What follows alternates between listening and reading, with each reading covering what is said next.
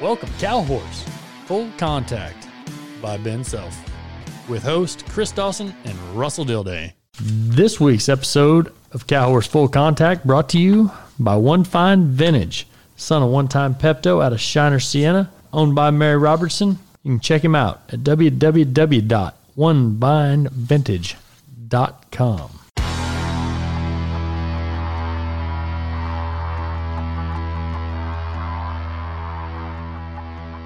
When was that, Doug? 17 years ago. Be uh, uh, 94.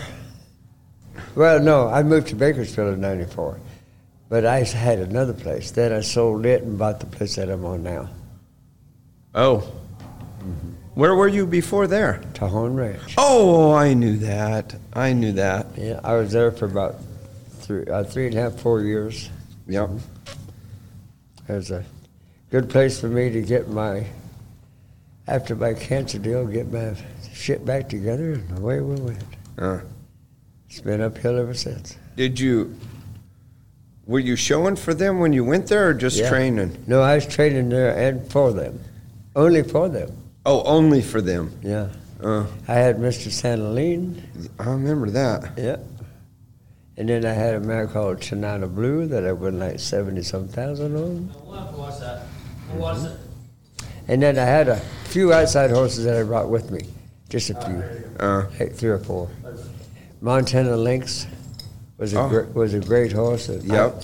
and I took him to the biggest little cutting in the world in Reno, and I weighed 110 pounds, and I won 23,000 on him that there. I was second by half a point. uh, Yeah. And then Bobby Avila took him to the world, and he won the world on him. Mm. Yeah. Montana Lynx. Did you? How many were you riding for Tejon? I bought 20 head of brood mares for him. And then I, they all had colts on them. And the next year, there's yearlings. And then the next year, I had a big sale, and we averaged uh, 17,000. And what year was that, Doug? 92 or 3. Yeah. 90. You moved there in 94. And nine, no, I moved there in 90. oh, in 90. Yeah. And see, when I bought the place in Bakersfield, that was 94. Well, that's more than 17 years. We're No, already I- on I- 21. well, I know. Oh, you. I was there for 10 years. Oh. See, and then I bought this place. Oh. Mm-hmm. Oh, we I, did. I bought two places after Tejon. That's where we left off from the last episode, I Yeah. think. Was, Yeah. uh, That's what we. s- See, it was. Yeah, uh, where we were. I, I ended up. Uh, they, I ended up having little five acres there with the cutest little barn and everything on it. It didn't even really have an arena, but it was just a big old open place. And uh, it had a chain link fence around it. I was supposed to have. I could have four cows per acre, and I had five cows, uh, five acres, right? I had 152 head. But the cows and, every, and the goats and everything that I had, I had 152 head on there, and I'm thinking I'm going to I'm going to have to sell this place because they started building on the other side of my place. I mean, so I ended up. you had a feedlot in the suburbs. I, I did. I did. In the middle of Bakersfield. So uh, I, I went and caught two coyote pups. and I diddled them and got them broke, and they would co- come with me to go get the cattle in. And I'll be god dang, they started using those nail guns, and it sounded like a 22, and th- they just couldn't take that. They, they took off. Uh, So a year later, I'm driving across Seventh Standard Road, and these two, I had a, ha- a blue handkerchief and a red handkerchief on them. A year later, here they go trotting across the, the highway. Them were good handkerchiefs. yeah, I was thinking. that. they stayed with them. Yeah. I said, "Damn, those pups, two pups," and I could catch them. Did you catch them? No, I didn't. It was, it was too late now. But th- there was really a fun little deal. They would go with my cow dogs and go out and get the cattle. Well, Jake had the one. His kids would toting that little. I remember it. It was at Paso Robles at the pre-futurity or Oh, somewhere. yeah. Oh. Yeah. I don't think that. tur- I don't think it well followed. Mm, maybe no. Well, the best, the best uh, dog I ever had, really seriously, was out of a coyote bitch and an Australian German sh- uh, Australian border collie dog, Really? and he was the smartest damn thing. I mean, I could tell you stories forever. And you work uh, you work cattle on him? Oh, he was the damnedest cow dog you ever saw. Really? did you? Uh, how did you get? Did you have the bitch caught and Yeah. the dog bred it? And it, we, uh, Stuart Elsinore was the guy that gave me the dog, and it, he is the one that had the bitch, and he threw her in the compound with, with that uh, border collie Australian dog, and he bred her and gave me this pup. When I How was, many when I pups did was she have? Ten. When I was ten years old. Oh Jesus! Yeah.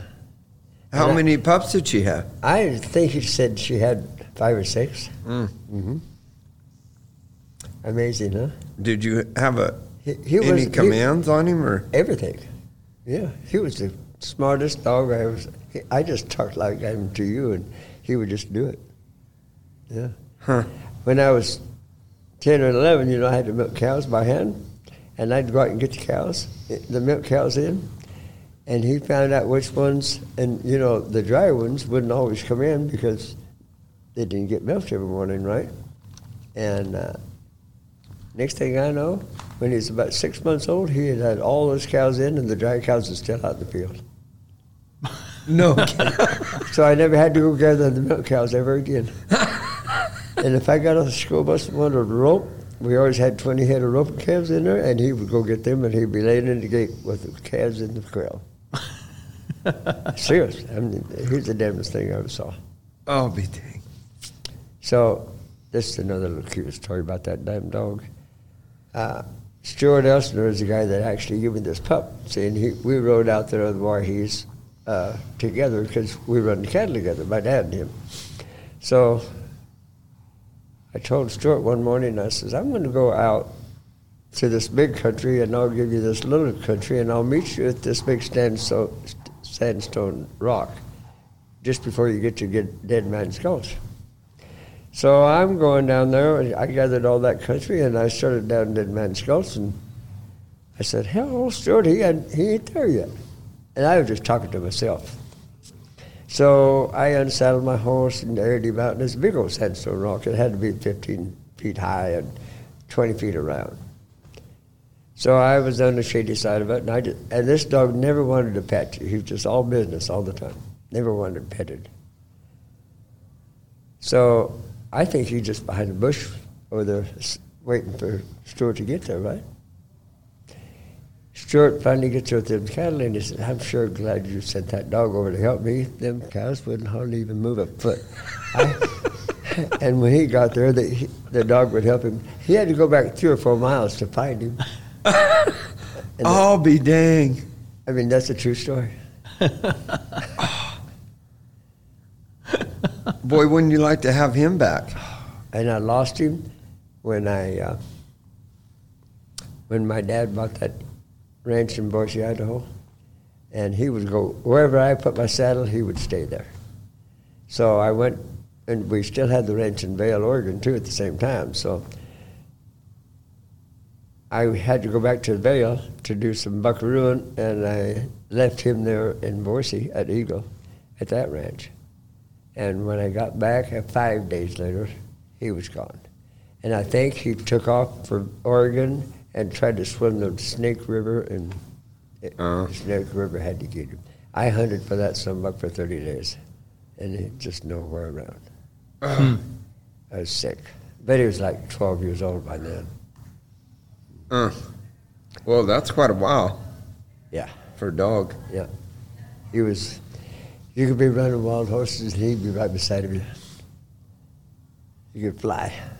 Man a alive. Just one of my old stories. Was he strong on uh, a cow? Oh, I mean, he would, if they didn't go where he wanted them to, he would make them go. he would tear a hole out of them. Yeah, he was really strong. I'll be dang. Yeah, he's only as strong as he needed to be. Yeah, it's funny. But the one thing he was strong at, he could, he was death on anybody that wanted to attack him. So I had a German Shepherd that was next to the ranch, and we had to drive these cows right by this ranch. And this dang German Shepherd would up and jump all over and scare my cows and stuff. And I thought, damn dog. So I go by there one day and I see my cow dog, he runs by me. And he's headed for this damn dog. And I thought, you better watch out, that big son. But he must have weighed 125 or 30, 125 or 30 pounds, right? So he got to run along beside of him. And somehow he reached over and grabbed the off leg and threw him down and grabbed him by the throat and killed him right there. Oh, right in their yard. oh Jesus. I didn't have to worry about that dog no more. Serious story, true story. Were the neighbors home? Nope. Did you? Did you? No. Did the, did the body disappear? No, I just left him. we're not. like- We're not actually. No one would believe that No. dog could do that anyways. No. he was death on, and cats was really bad. Mm.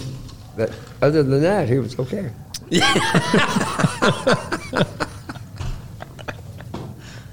I can't only imagine you and a feral dog running around together. I mean, there wasn't nothing domestic about that, was there? Son of a What gun. could go wrong? I know. That's the only one that could ever keep up with him. Maybe so. Did you ever try to get a half uh, coyote dog again after that? I've tried several times. I didn't get it done. Never That's would. why I had these two coyote pups. That. Oh, that- that's what you were I was after that because I had a really a good uh, border collie that was awesome. You know, he was a really good dog. So then I broke at the Tone Ranch. Oh yeah. Yeah, he was a really good dog. Did you uh, did you run dogs a lot when you were young? Oh yeah, Uh, up in that country? we always had dogs. Mm. Yeah, Mostly what kind? just uh, I had a German Shepherd. Uh, I, just mostly border collies. Mostly border collies. Yeah, but uh, I had a German Shepherd that was damn near as good as the border collie at one time. But I've she- heard that about the but she- German shepherds. But she would get too damn rough on the yearlings. She wouldn't even bite a little baby cow. But on the yearling, if he didn't go where she wanted him to, she'd have him by the throat and down on the ground. Mm. Yeah, she'd jerk him to the ground, and that was the end of that cow. If you, if you did, and you had to go there and whip her off with a, with a rope. Yeah. She was, me- she meant business. We're not recording, are we? Well, better introduce Doug. This is our fresh, uh, our new fresh introduction Yeah. to Cow Horse Full Contact. Here we are. Here we are. At, Chris uh, Dawson. We've got, got uh, Russell Dilday, Big Ben behind the deal. And we have the much anticipated part two of Doug Williamson. Everybody's been asking, and like, well, we we would love to release it, except we it's not recorded. You have to change the names and protect the innocent. Yeah. a lot of name changing. a lot of name changing. Uh-huh. Well, we do have. I've got to step out here in just a minute because I got the wife's about to go in Hackamore class. So Oh, yeah. we're uh, kind of trying to sneak in a sneak in some interviewing here with the horse show going on. We got non pros in one pen and the Open Hackamore Classic going on in the other. And so There's a uh, lot going on here at the Snaffle It's Bit Wow. awesome. Futurity. It's, it's awesome, isn't it? Unbelievable. huh? Unbelievable. The horses are so good. I just can't understand it. And uh, and the competition is unbelievable. unbelievable. And you bring five of them. How many did you get back in the finals, Doug? Two. Two. wow. Yeah. That's pretty good. Pretty good for an old man. Huh? For an old man. I told somebody, I says, I don't want five head of snaffle bit futurity horses now. I darn sure don't want that in 40 years. Because I'm only 79 yet, so, so Oh, I, I got yeah. a few years left. Yeah, You're not 39. I'm close.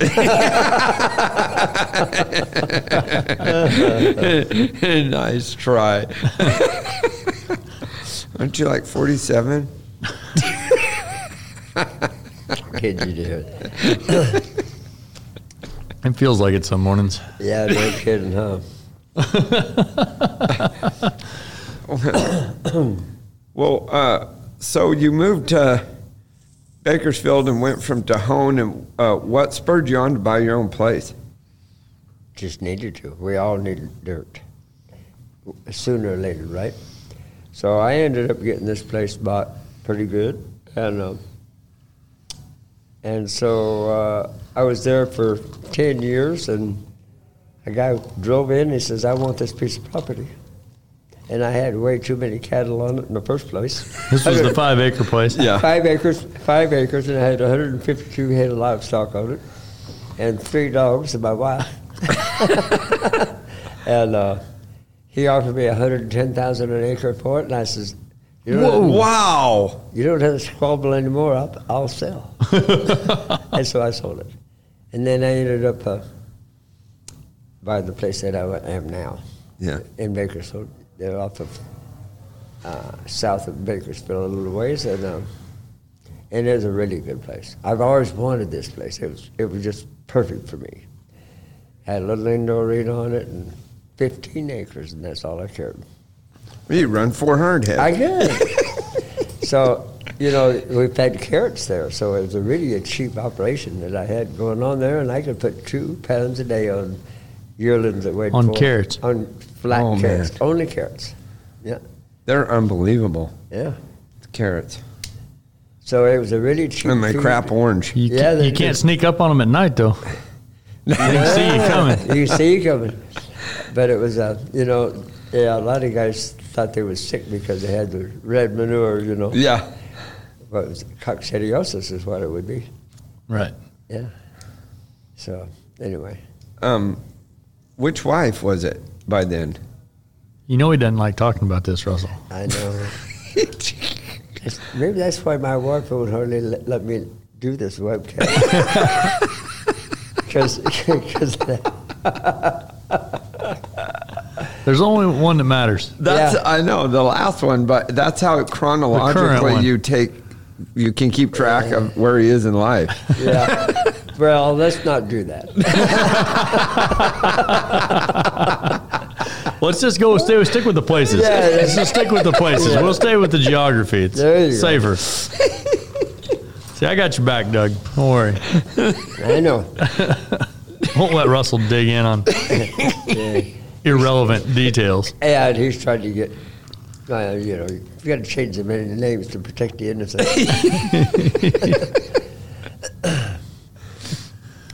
so, So then uh, you bought the place in Bakersfield, yep, and uh, when you go to the five acre place, you're just training all outside horses. yep.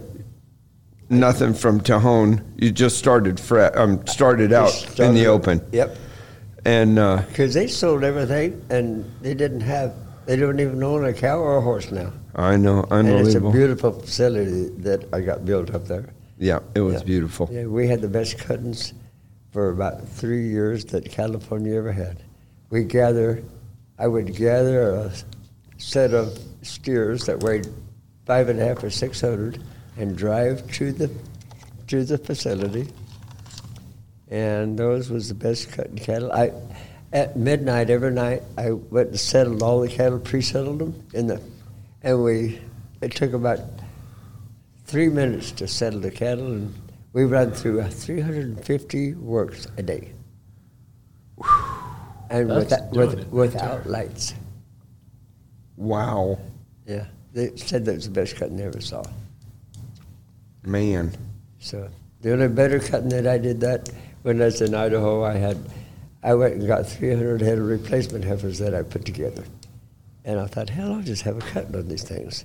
I had a 150 foot by 300 foot outdoor arena. I put them all in the, er, the arena, and I put about three in the round corral behind the arena for a little for them to lock up to, and we cut on that same 300 head all day long. And it was the best cutting I ever went to. It's just like I having bet a- you didn't have them things all wrote down on your notepad. Nope, nope, nope. Didn't have to. And they all was Herefords, and you couldn't tell one of them from the other. Oh Lord. And they was the best set of replacement heifers I ever put together. But this guy had a really good ranch, and I worked for him there for a while. But that was it, Well, that would cut some settling out. wouldn't it? Yeah. I, I just brushed them off and said we're having a cutting, and they and we we put 300 head in that arena and had to cut out them all day long. it was awesome. They used to do the truck cutting like that at the DLR, Yeah. where they'd have was just an open, just a, just cutting for a truck. Right. They'd put, I don't know, they'd put a hundred head or something in there, Yeah. and you just walk in there and go get at them. it was out. It was. I mean, I got to see it one It's time. fun. It was cool. It's fun. Yeah. they used to talk about it all the time out there. Hmm. Anyway, so that's that was that year. But anyway, the the ranch. Uh, when I sold my place there on Island Road, then I moved out to Bear Mountain Boulevard, and that's where I am now. But I just sold it a couple of days. I was gonna say you're not there now. No, I'm in Arizona. I'm going to stay there. Yeah, That was a pretty big move. it was, and, and we're not done moving yet. You know, of course. But I just, I, you know, with the futurities going on, I had I had to keep training, so and I didn't have no place to go. You know, so I called up Dean, and he let me rent stalls, and that's where I'm at. How Shout m- out DT. Yeah, DT quarter horses. Mm-hmm. Well, this thing sure been working for you. You've been on fire all year. uh, the pre-futurity, you were on fire. Yeah, I got some good horses, and, Good ones. and I've been I've been I haven't cheated on them. They, I- they've been rode every day, so I'm doing good. How many uh, do you have in training now? I think they're 17 or 18. And That's a good get- full day at work. And then when I get home, there's five more two-year-olds that they're showing up. Oh, Yeah. So I got to keep my Melvin busy. yeah. Yeah. Well, I'm glad he's to see busy. you. He's, pretty busy. he's pretty busy. I, I went there to slow down, but I'm glad to see you're slowing down. can you imagine? Now I got all these horses for Derby horses next year for us. I don't know, and five more futurity horses. maybe. Probably ten. No. I, I'm not. Hey, I got my five pretty good here somehow, but it was split out just perfect. Right? Yeah, this schedule was Schedule was Amazing. pretty, pretty damn good. You bet. It was Yeah. really good. I had one horse that showed like on Thursday, and then not again till the next Wednesday, and then again on Sunday. Wow, Mm. that's awesome. I mean, that's a lot of. Time. I mean, that Yeah. gum you about put one together like that, Yeah, or break yeah. them, or break them. Or Right. put them apart, or Yeah. bring them apart. Yeah, but you guys wouldn't do that though. There's some guys that would do. I uh, I was really happy with mine. I didn't even I, I didn't even I just showed them a flag and and what you cut and showed up. Yeah, because I think they're broken up to where they're all right. Right. Yeah. Well, I think we can darn sure fall in that trap of trying to over prepare right there. I think so, you know, especially if they got it broke, and, and mine are fit as a fiddle, so I just, I'm going to go with what I got. sure. Yeah. Yeah, I showed one the other day, and I worked him in the practice pen out there down the fence. And I, when I, after I got on working him, I thought, man, I'm really glad I worked this horse in the practice pen. Right? Then I showed him, I'm like, hmm, Maybe not. maybe I shouldn't have worked him in the practice pen. I don't know. It, it's, a, it's a hard deal to do, you know, to prepare them. You know, so you just have to know your horse good enough, I guess.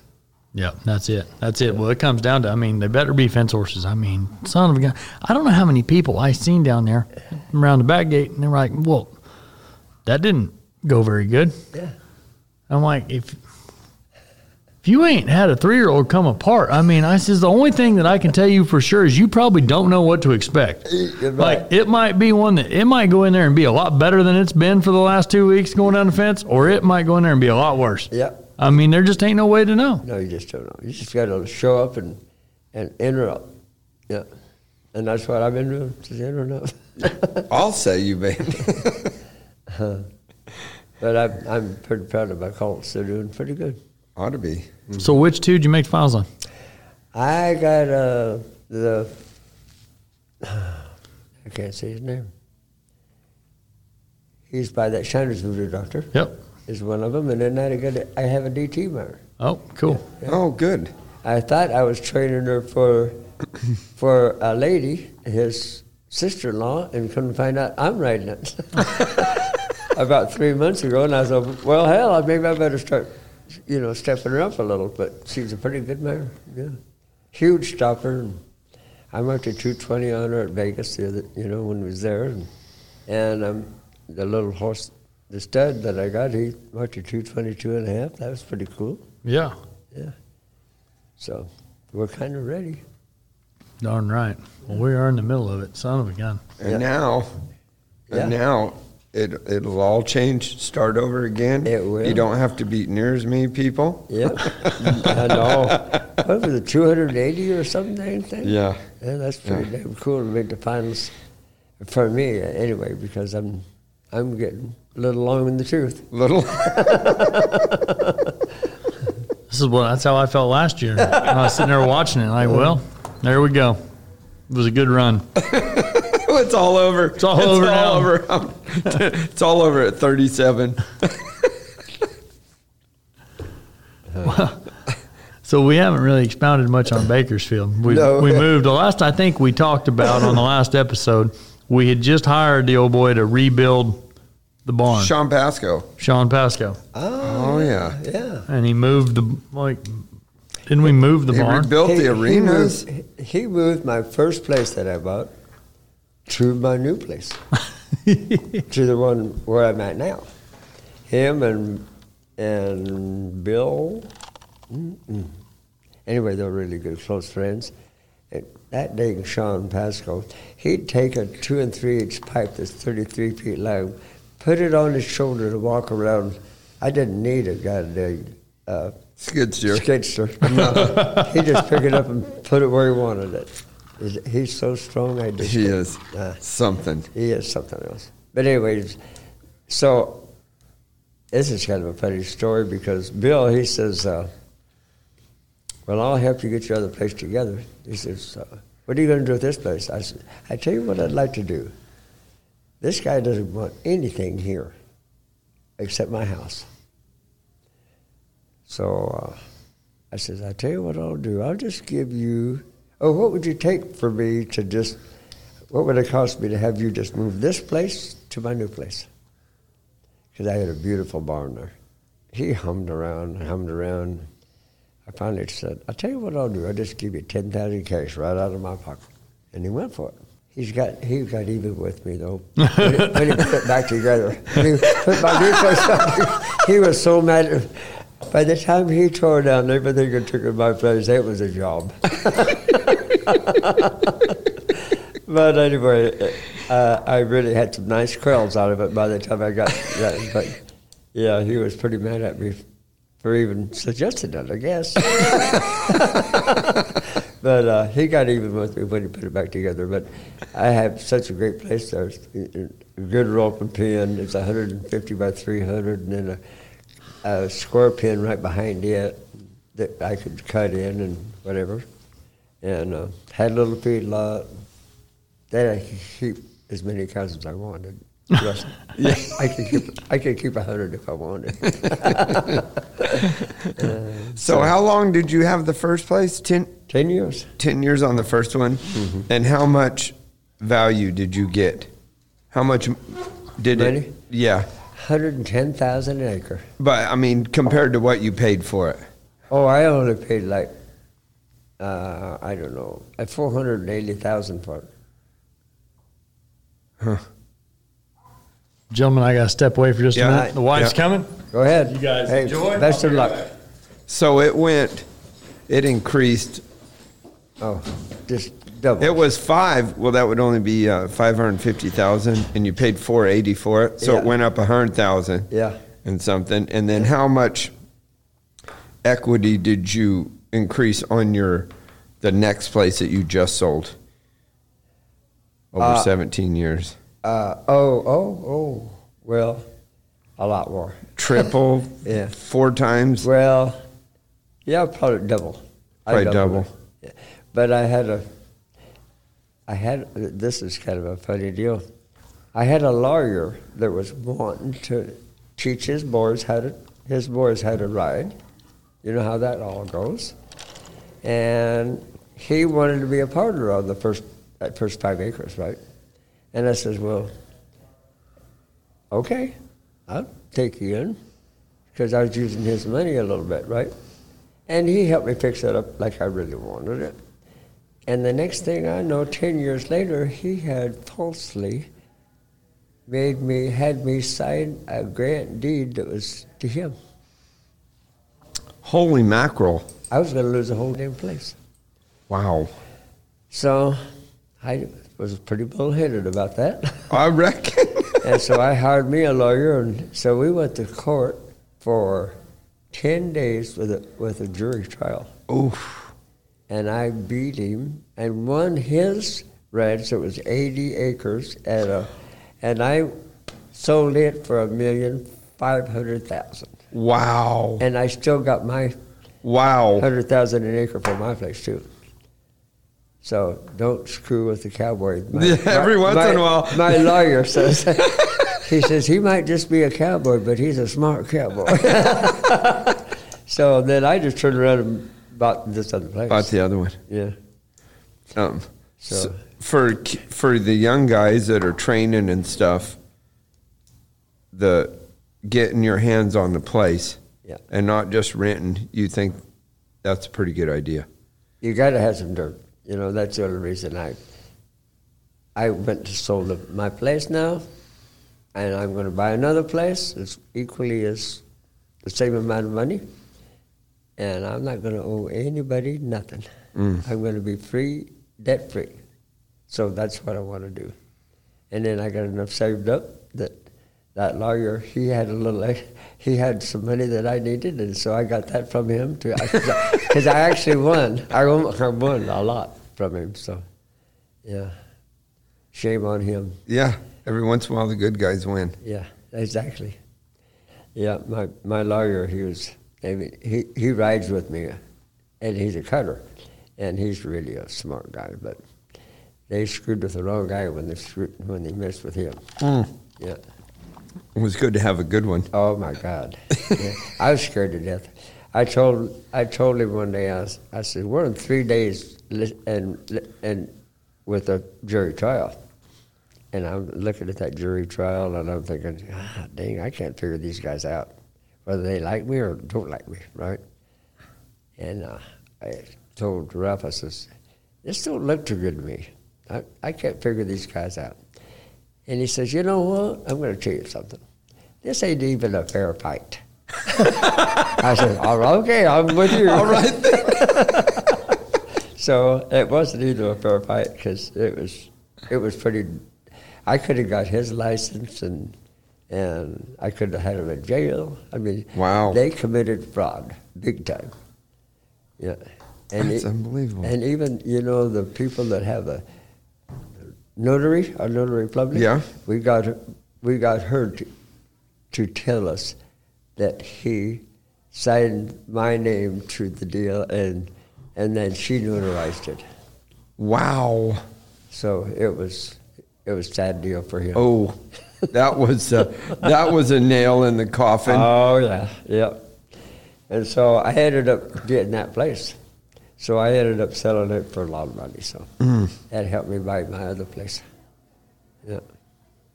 Well, so if you're young, you need to get a place and have someone try to steal it from you, and then There you go. and then someone that has something to take. But I think I must have lost about thirty pounds worrying about it. Oh, know, I'll bet.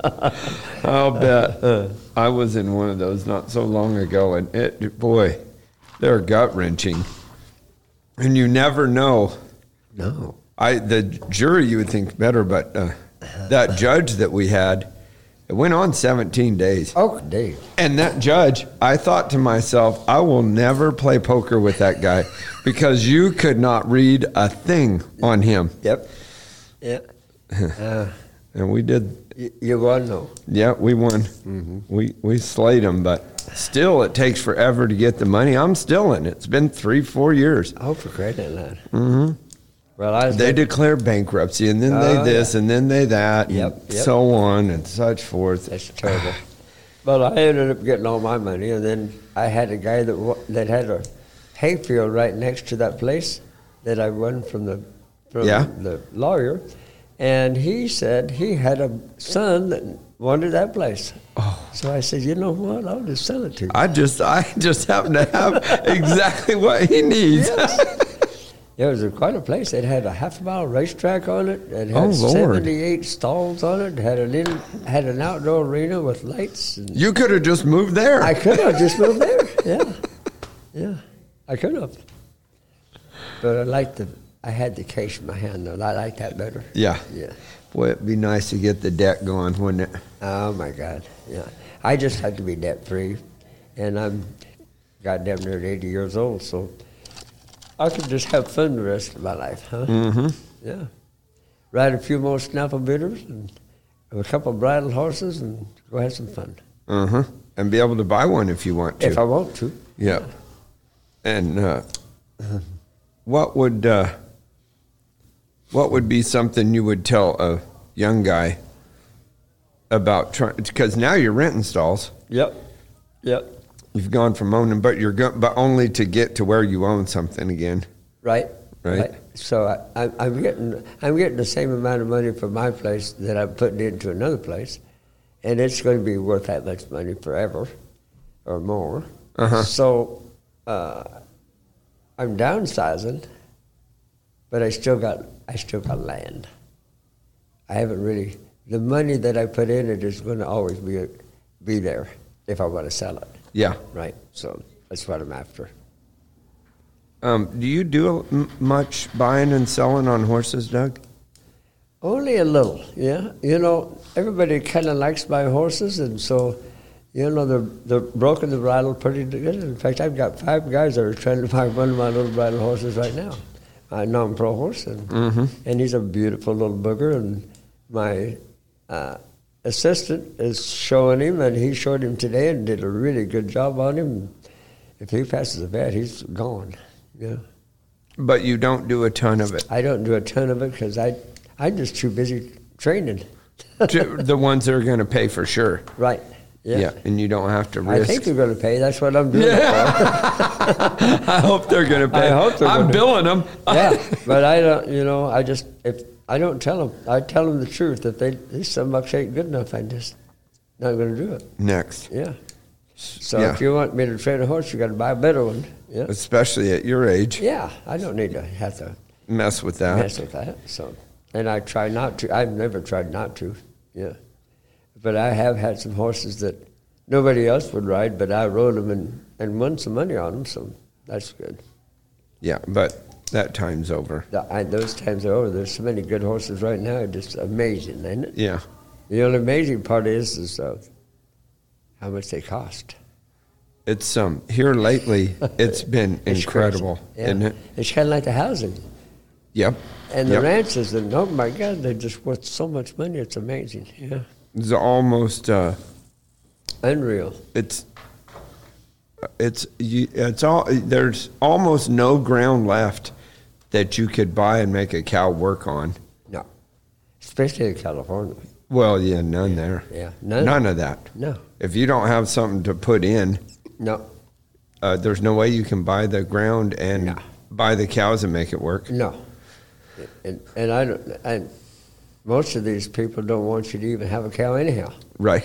Yeah, it's amazing. They good. don't- We're going to get our. They're going to make it in a tube now. I know. Yeah, it's Good just, Lord. I know.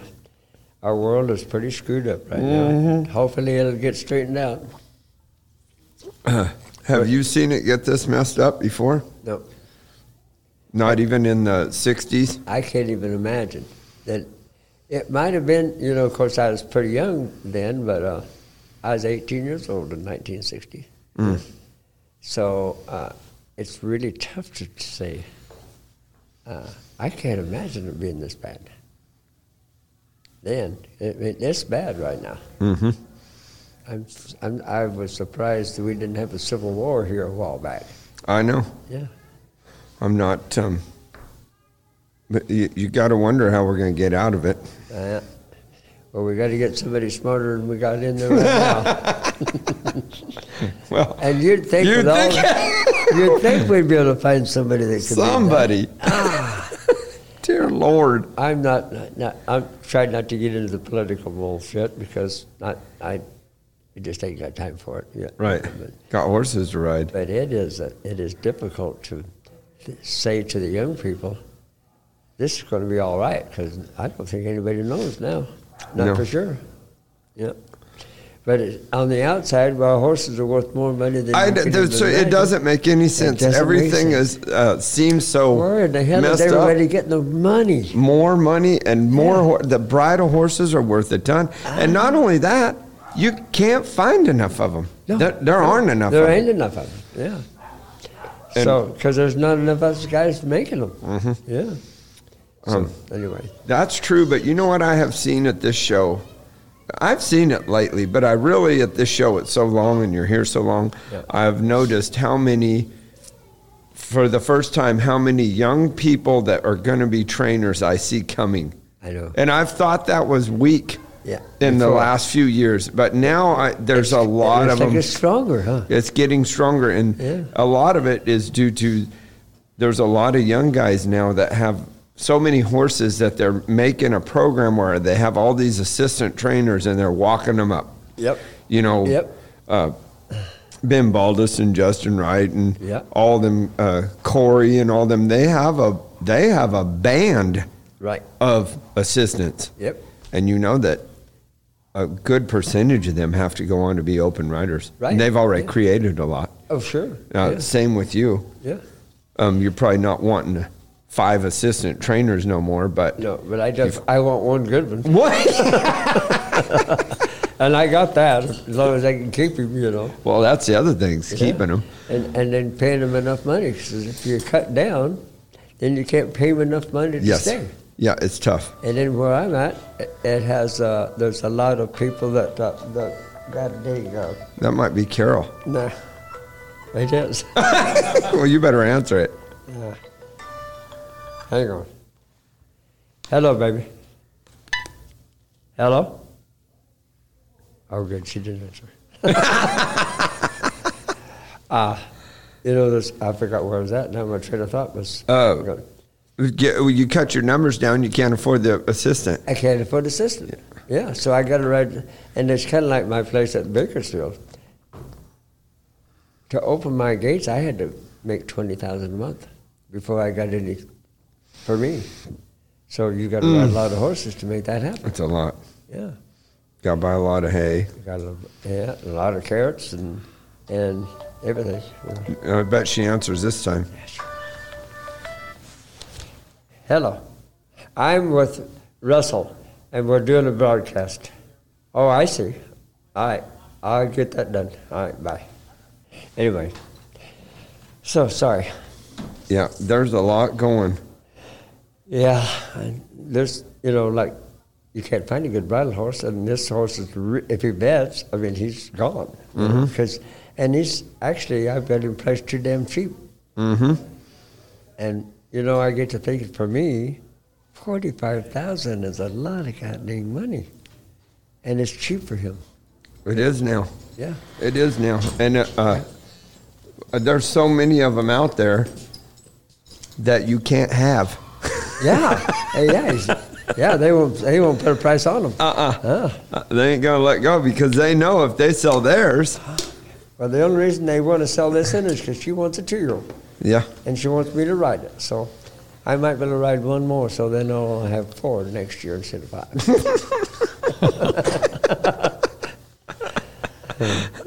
but I'm at a ranch that's got 25 head of two year olds on, and I'm afraid I'm going to be in, end up riding a lot of them here pretty quick. You got one. You you got one better to you you. get even with when you get home. Yeah, yeah. He's a, he's a good horse too. Yeah. All right. Well, we just have to recap all the stuff y'all's talked about for the last twenty minutes because I was gone. Oh, oh, we're just talking about how much money I made in the last couple of years. Oh, we got talking about him trading his places and Oh, getting right. equity and Yep. Yep. Yep. Perfect. Right. Because a young up. trainer's got to have dirt somewhere. Mm-hmm. Somewhere in his life, he just got to say, okay, I would put this much money into somewhere. and what I've and I'll Whether have it's, them whether it's a training place or not. no matter what it is. Yeah. even a house. Yeah. something. Even a, even Something more than four by Yeah. eight by six, right? Exactly. Something more than you're paying rent and someone else is making equity. Yeah. Because it, the payment is always more than the rent. Yep. But it's not that much That- more. not much more. And you get zero back Yeah. from the rent. Yeah. Just zero. My payment is less than the, my former rent. I Right. believe it. Now I believe it, especially with this interest down. Well, Yeah. sure. See, And it ain't gonna I used to have stay. to pay ten percent interest, so that's I just know. un, unreal. About, Unreal. Like now, so now to pay two or three percent interest on, It's like free money. yeah, Free money. Yeah. Two percent interest is free money. isn't that something? Yeah. That's So, crazy. Anyway, that's I. All you young traders just need to buy you some dirt. and they're all and always it's well this is why i get from a few of them that'll call and they'll be well you know it's going to be tough to make that payment and if we get a little this more and a little that more I'm, no it's never not going to be hard to make that payment it's and never Yeah. ever it's never going to come along where oh well i can make that payment easy Yeah, you're That's having not to make, gonna you're happen. making a rent payment. yeah exactly. And by the way, Russell's got a couple places for sale in Oklahoma. and I just sold one. Dang it! You could have had it. It's all set up. that's right But it's in California. Not a good thing. Not too Don't good. nobody want to live in California. Well, there's not any cattle there anymore. I I happen to have a really good place to get cattle, but I'm the only one that's got cattle real- really good. yeah And now that's all dried up now. Mm-hmm. So now that I left, mm-hmm. because they didn't want to do it anymore anyhow. So I found that uh, the Breckenridge Mountain up there, they I had to there would they would bring me two and three year old heifers that was Brangus heifers, the prettiest things you ever saw, and wilder than a buck. they had to trap them or, or or tranquilize them to bring them to me, and I went through like two or three hundred head of them things. They didn't have an iron on them or nothing. They all, all them bib overall guys thought they wanted a little ranchette someplace, and they all bought some cows, and they got away, and they never saw them again. it's a long ways from there to Bishop, California. yeah, and that's and they're scattered in that whole country, mm. and they can't. Only, I had a guy that could really get them, and he went. He caught me 200 head one year. wow Yeah.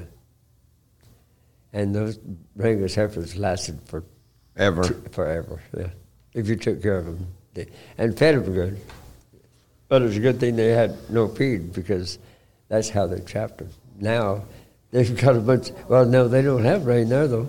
Yeah, that's when they need to be, be caught. Is because yeah when they're right now be Yeah, the right now- time right now. they are Perfect. starved out in that But, country but nobody's there to build. Nobody, nobody's good enough hand to do it. Well, you'd have to fight the fires to get them out of there, Oh, wouldn't I you? I guess it's so smoky in Bakersfield you can't even hardly breathe. Yeah, that's what they said. Looks like fog. Yeah. The ash is just falling Falling out. down. All, All over, over the all over the valley. California. This has been going on for a couple months now. Oh yeah, huh? Yeah. yeah, it's bad. It's bad. Mm-hmm. But it's hard for me to feel sorry for them because they won't let us run cattle in the mountains. Yeah, they won't. They made us quit burning. Yep. The And- the mountains were beautiful, yep. and they took over Yep. and got rid of all the things that were happening, and went to managing it and spending money. Yeah, and it's and now it's on fire because of all the underbrush and all the stuff they should Burnt it to the ground. They burnt them Yeah. beetle The trees full- to the ground. Yeah. The spotted frogs will be are thriving though. Right. They're May- dead. maybe. I, I think they're dead. I think they burned. Yeah, it's just it's just a shame because California is, awful. California is as beautiful a state as you want. As there is. As there is. I mean, I I, I have kind of mad at myself because there's a bunch of it that I should have went and looked at and didn't. But the stuff that I did go look at was beautiful. Beautiful. Yeah. So Some of the best cattle country in them Oh, foothills oh and stuff. God. All them old ranches where we were would go to the mountains in the summer, Mm-hmm. green feed all summer, and then come down to the valley in the winter and green feed all. Just Yep. never had to make hay. Just haul them, just, just drive them up drive and them down. back and forth, up and down the mountains. yeah, Yep. from 9,500 foot to 400. Yeah. Yeah. That's neat. That's that's neat country. It's the best best cow country in the world. And now, And I burned it. now there's nothing. The Indians didn't have computers or nothing. They were smart enough to burn it all when they left the mountains. exactly. And they came in with all their technology and ruined it. And ruined it. You know what irritated me irritates me absolutely the worst of all? If they would have forests there and there's deadfalls everywhere. Yep. And you gotta go get a permit from them bastards to cut wood. And if you don't, they'll arrest you and they'll fine you. Yep. Yep. If you go cut firewood but they can burn the whole damn thing down and no one gets in any trouble. Isn't that something? Well, 20 some years ago when I was with Sean Pasco, them uh, bark beetles came and started Oh, yeah. killing them trees, and they decided to not do anything. They wouldn't let the loggers take them out, Nope. threw them out. Wouldn't they wouldn't take them out and do nothing. This let them take the whole dang forest over. Yeah. Hundreds of acres. You would go up there, Chris. Well, you can't offend a bark beetle, Russell. I could have. I, we could try, huh? Yeah. Yeah. They didn't. They got feelings nobody. too. Yeah. Well, you know, They're we are feeling- empathetic here on Cowhorse Full Contact. If we're nothing else, we're They're empathetic. feeling burned right now.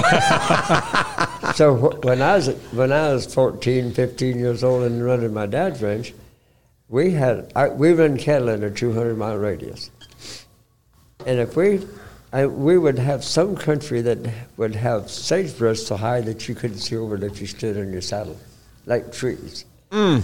We just burn it down, and it burned it burned and stopped someplace. The next year they had green Feed. grass up up to their knees, and so you know I, we just took care of our country.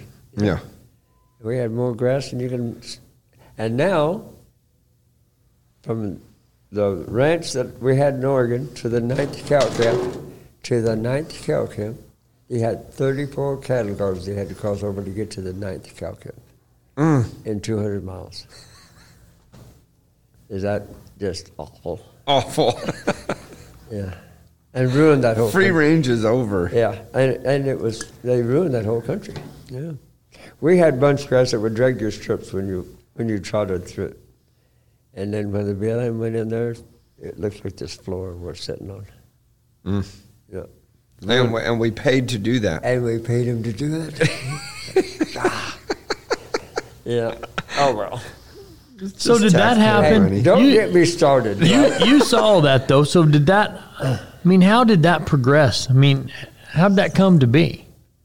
well, because the government they did. Yeah, but how gra- how did they get control? Is what he's asking. How did it? I mean, was it fast or slow or? Oh, it just kind of went a little bit at a time, and next thing you know, they had control of your permit. See, if you if if you didn't go by the rules, they'll just cut your permit half, and you can only run 500 cows instead of 1,500. Say, for instance, we, I, my dad and I run 1,500 of the mother, mother cows, and nobody knew for sure how many we really had, but was just too big a country. Yeah. You know, we used it all, but we only used a little of it all. So how did the permits come around, Doug? I don't know. Uh, You know, the the BLM started doing that before I started there. But um, they made a lot of ranchers mad. You know, when they would fly over that country because they didn't know how to do it on horseback, they would see a couple of us driving cows. So we'd step off so they couldn't take our pictures. And uh, but they thought we was going to shoot them down, so they go, and they'd take off. because the ranchers, they hated them. I mean, because they were just, they was breaking. I told my dad, if you don't sell this ranch in Vale, Oregon, and go ahead and buy the one in Boise that I found for you, it, this, they're going, the BLM's going to break us. And they, they surely did. Would have. Yeah. Mm. They broke a lot of them. Yep. Yeah. just because you couldn't you couldn't run enough cows to make a living. Yeah, it's kind of like training horses. You, you got to have so much money to open your gates so you can pay everybody. You know, so you got to ride so many horses, and you got to have so many cows to make your outfit work. Yeah. So it was kind of a sad deal, you know, because I I just don't have very any respect for the BLM because they, all they got is a job, and they didn't care what they did to you No. as a rancher. Yeah, I didn't care. And they don't, and what the land produces doesn't affect their paycheck. That's the worst part about it. That's when it becomes, when management takes over something and their, their actions don't change their income. No. And their, and what happens to the land, whether it's producing or not, it doesn't change that management's income. That's when you, it all goes to It heck. just goes to hell right there. Yeah. what well, the reason the ranchers and the loggers and the sheepmen and all them kept that country in good shape because when it wasn't, that's what starved them. Yeah. The fact that it wasn't in good shape, and now you got all these management companies. Yeah. That it, if it goes to heck, They're ruining it. Yeah. I mean, it, it is it, it is so disgusting to me how much lumber we burnt this year in California. Oh, my gosh. It's it's obscene. yeah. it It's is. absolutely obscene how many millions and millions and millions of dollars went into smoke. Yeah. And the taxpayers paid to do it. Yeah. And then they paid to try to put it out, and now they're going to pay to try to grow it back. Yeah. It just don't And make then sense. meanwhile, In the we're all a trying sheet to of build up- is Right. $150 or whatever it is. Yeah. All coming import. Yep. They're not letting the loggers go. It just, it's it's beyond It's infuriating insane. to me Oh, and it is. insane. It's insane. I don't even understand how they come up with this, this stuff's a good idea. I don't either. I mean- my um, I worked for a guy that had been there since the ni- early 1900s, uh, about nineteen twenty or thirty or something like that. Said when he first went to work there, it's the only job he'd had for Guthrie's. There was no place on those mountains that you couldn't ride a horse. No place. And there was green grass under all trees. Yeah. And the the deer traveled in herds. Yeah. And when I went to work there, you only went on the trails. There's no grass just under the, the pines. Right. And the only place there was grass is the meadows, which they had created by dropping logs across a long time ago. That was all there was. So the deer population was nothing. And they'd say, oh, it's the hunters. And it's, it's not the hunters. They won't come if there's no feed. They can't come. Yeah. They can't exist. Yeah. They breed like rabbits. You couldn't hunt them out. It was, Yeah. it's the lack of feed. Yeah. And he said when they left every year with the cattle, they left with a box of matches. Ah, and yeah. they burned everything they could on the way out. I gotta go. I'll be right back. Okay. Now we're all free of bladder pressure. Yeah, now you wait till you get my age. Yeah, it's worse. I don't know. If it gets worse for me, I'm going to be going every 15 minutes. I know it, it's it's difficult sometimes. Them damn herd days, I get on schedule. I get on a 20 minute, 20 and a 40. Yeah. And I'm talking about I go to the bathroom every 20 minutes or uh, before After the settle, after the settle, and then after the cutting. So it's 20 and 40 and 20 and 40 for 12 hours. That's what I do. And then when I get done, I have my body gets on that schedule until I go to sleep. And then when you go to sleep, you gotta get up every two hours. See, I haven't had to do that. That's where it gets worse. Yeah, it's worse. That's worse. Yeah, but however, so where are we at now? Well, we were fixing the forest. We Yeah. bashed on the BLM. That's Yeah, all based on irritating. the- And then- it's just too irritating. We Yes, gotta get, we gotta get irritating. happier thoughts. Yeah. I'm with you. We got to get to where uh, these horses today are getting so fantastic. Are they not? In the last ten, oh, in less than that, five years, they have just doubled in horsemanship Yeah. And- and- Five. And being able to just do whatever. You can train me and do whatever the hell you want to me, and I'll just do it. And I'll do it. Pretty much in it, you know. How did you? What did you do? Because you were doing pretty good a year or so ago, two years ago. But now this year, I mean, you really came all year. All all them horses look good. Huh? What did you do? Did you change anything or change No. horses or what? Just better horses. I- Better I, horses. just had a set of horses that all wanted to be good.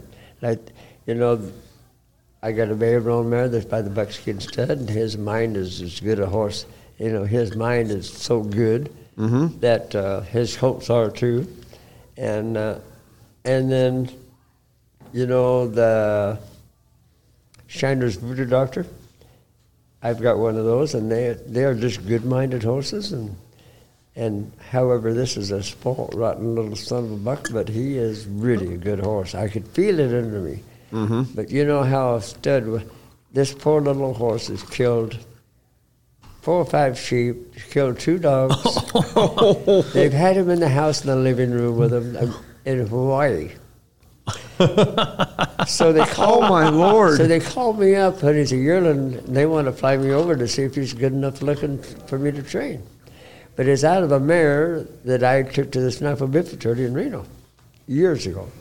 And I lost track of that old mare. She ended up in Hawaii and had this baby. So he is the most spoiled, rottenest little SOB you ever.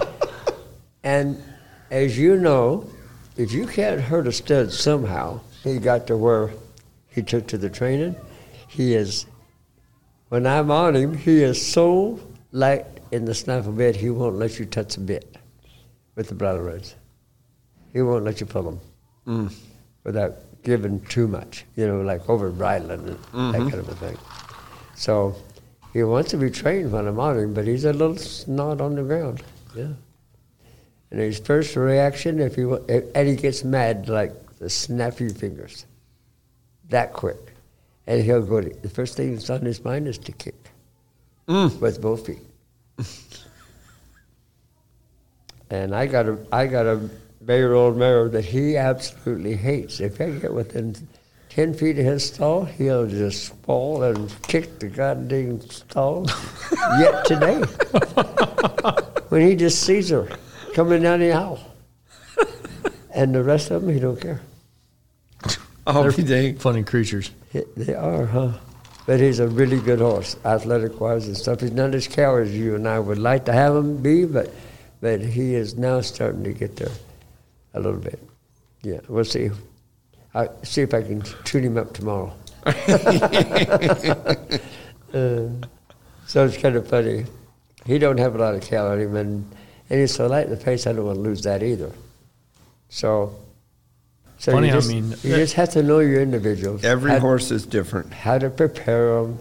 It's a it's a science in all reality, and, and a person has to have that. I had a girl that would screw, I mean, would ride my cutters to where they's all good, and I never had anybody that could do it as well as she could.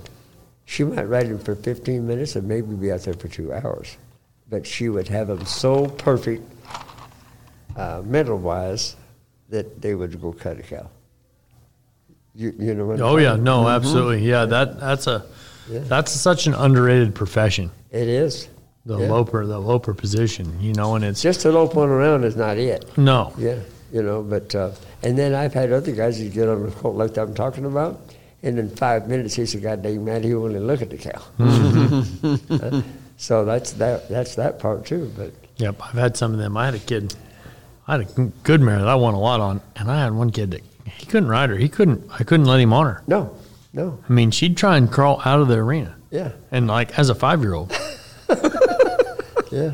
and this was was a good kid and did a good job, but them two, They didn't. it work. didn't mix. And I mean, it was like, nope, you just leave her alone. See, I, I do that same thing with this little stud, the, the voodoo doctor horse. He is, his temper, I've never seen a horse that can get a temper so quick as this horse. I mean, he is plumb good eyed, soft eyed, bam, he is mad that quick and goes to kicking. What the hell's going through your mind?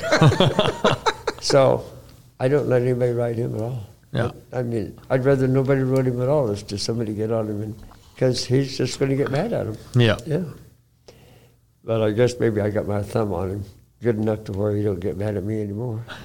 Yeah. So Doug, how do you, seeing as how you're older than everybody, by a yeah, ways, thanks a lot. yeah. you got five futurity horses. How many bridle horses? A couple. A couple bridle horses. I mean, you got a full slate. Yep. How do you handle all of the schooling and all that stuff? How much of that do you do? The night schooling and I get up at two o'clock in the morning and at school every day. Every, at home? even at home. Right. So it's not. It's it, it's just an everyday deal, you know. But if I'm going anywhere like here, you know, it's really hard. I don't like to go in there in school with about 15 and 20 guys in there. I'd like to go in there by myself Right. if I can. Yes. And I always end up, uh, for some reason, Corey Cushing comes in right after I do. so he's a 2 o'clock kind of a guy, too. So, yeah. But I, I, I just, I just, uh, I've always done it like that. Yeah, but I, and then you don't get much sleep though. Right. You know. Yeah. But I, I think it's just the, the process of what I do doesn't have to re- relate to anybody else's way of processing things. You know, it just works for me. Yeah, I don't know. Do you get run down at the shows? These big shows like this? Boy, 'Cause- I, I've had a pretty good. I, I'm, I'm getting by this show pretty damn Pretty good. good? Yeah, it's got a good schedule and it's Maybe because of the schedule, huh? Yeah, because it's fitting me for some reason. I'm, you know, I I go to bed, and, you know, and I'll sleep. Uh, yesterday, I went to bed at three o'clock in the afternoon and didn't get up till this morning at two o'clock. Right. Two o'clock Yeah. this morning, and then I've been up since two o'clock. But but uh, I'm not too tired right now, Uh, and I've rode six head of horses this morning. yeah. With the schedule, you can. Yeah, Uh. kind of kind of make it work. Yeah. It's pretty. This schedule is good. When um, you have all them futurity horses and they're running late at night and you're getting up at two, showing the next day, and then that late night that, and then it would probably catch up on yeah, you. It catches up with me now a little bit better. Right. It used to not, but when I was Right. your age. Right. but uh, but it is. It's just uh, you know. My health is not as good as I'd like to have it be, and so I have to kind of take care of that. It's better than a lot of people that would have been your age now. Yeah, but I should have died a long time ago. if I if I'd known I was All gonna, extras. if I'd known I was going to live this damn long, I'd have took a lot better care of myself. I don't feel like you would have. I wouldn't. No, you know, I, I'm so blessed, but I've had such a great life, so I'm just lucky to be able to do it. You know, running wild horses, and you know, when I was 14, 15 years old, I, they had 10,000 head of wild horses in not 200 mile radius, and I might be driving some cows out through the country and see spot these horses, and I couldn't help myself to just leave the cows there. They'd be fine. they need a break, and I'd go run wild horses and catch something before the day was over. uh, so those kind of days, you know, was awesome. Yeah. And of course, my coyote dog, he, he, he helped me. He could go out around him. He would go out around him and bend him back towards me. And while my horse was getting a little air, and I'd take in after him again.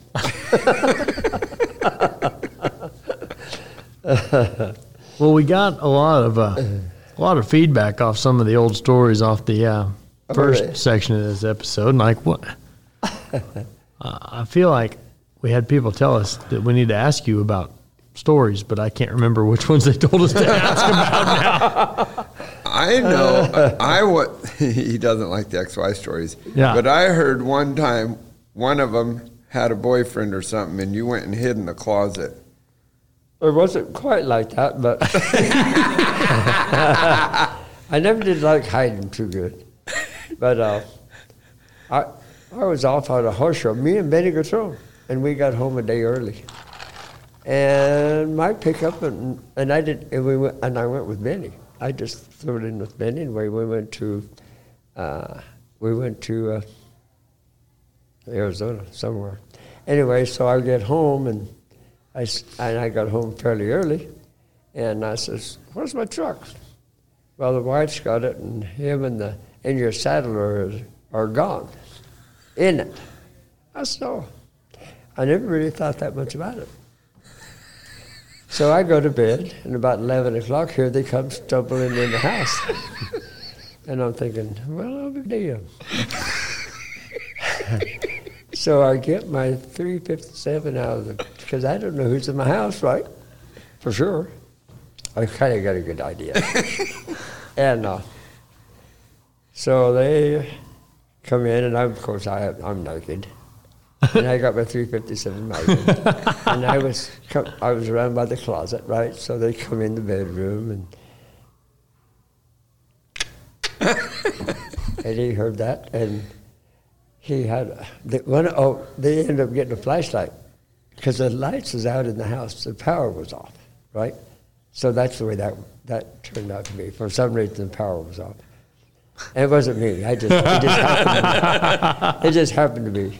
So they had this flashlight they finally found, and they're coming in, and the flashlight's growing all over the place, and and I went with the 357 Magnum, and he shined his light at this 357 Magnum and broke and run. That's what you call a showstopper. And so I'm satisfied. I couldn't hardly help but giggle because I know that his silhouette went right through my door. he forgot to open it. I think you're just going to, I can see this now. Uh, and so he jumps my five foot gate like a hurdler and jumps in his car and takes off. And, it, and as he's doing this run about to his car, he says, Please don't kill me. and I let off one round. And uh, I never saw him again until two years later. I saw him in Oklahoma City at the fair at the fairgrounds at the Quarter Horse Show. And I told him, I says, Hell, I thought somebody had shot you by now. he says, Oh, I never did that again. no. uh, so anyway. Long story short, that divorce was next.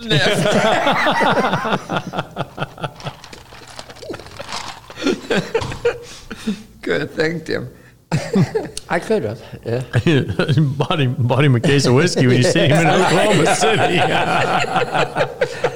Uh, she was a pretty good old girl, but however, yeah, it was, it was the way she was. But I got a good one now, and she takes good care of me, and so I it- can't it- believe you got that one. I know, huh? and what she in stayed. the world? Well, I, because I'm good at what I do.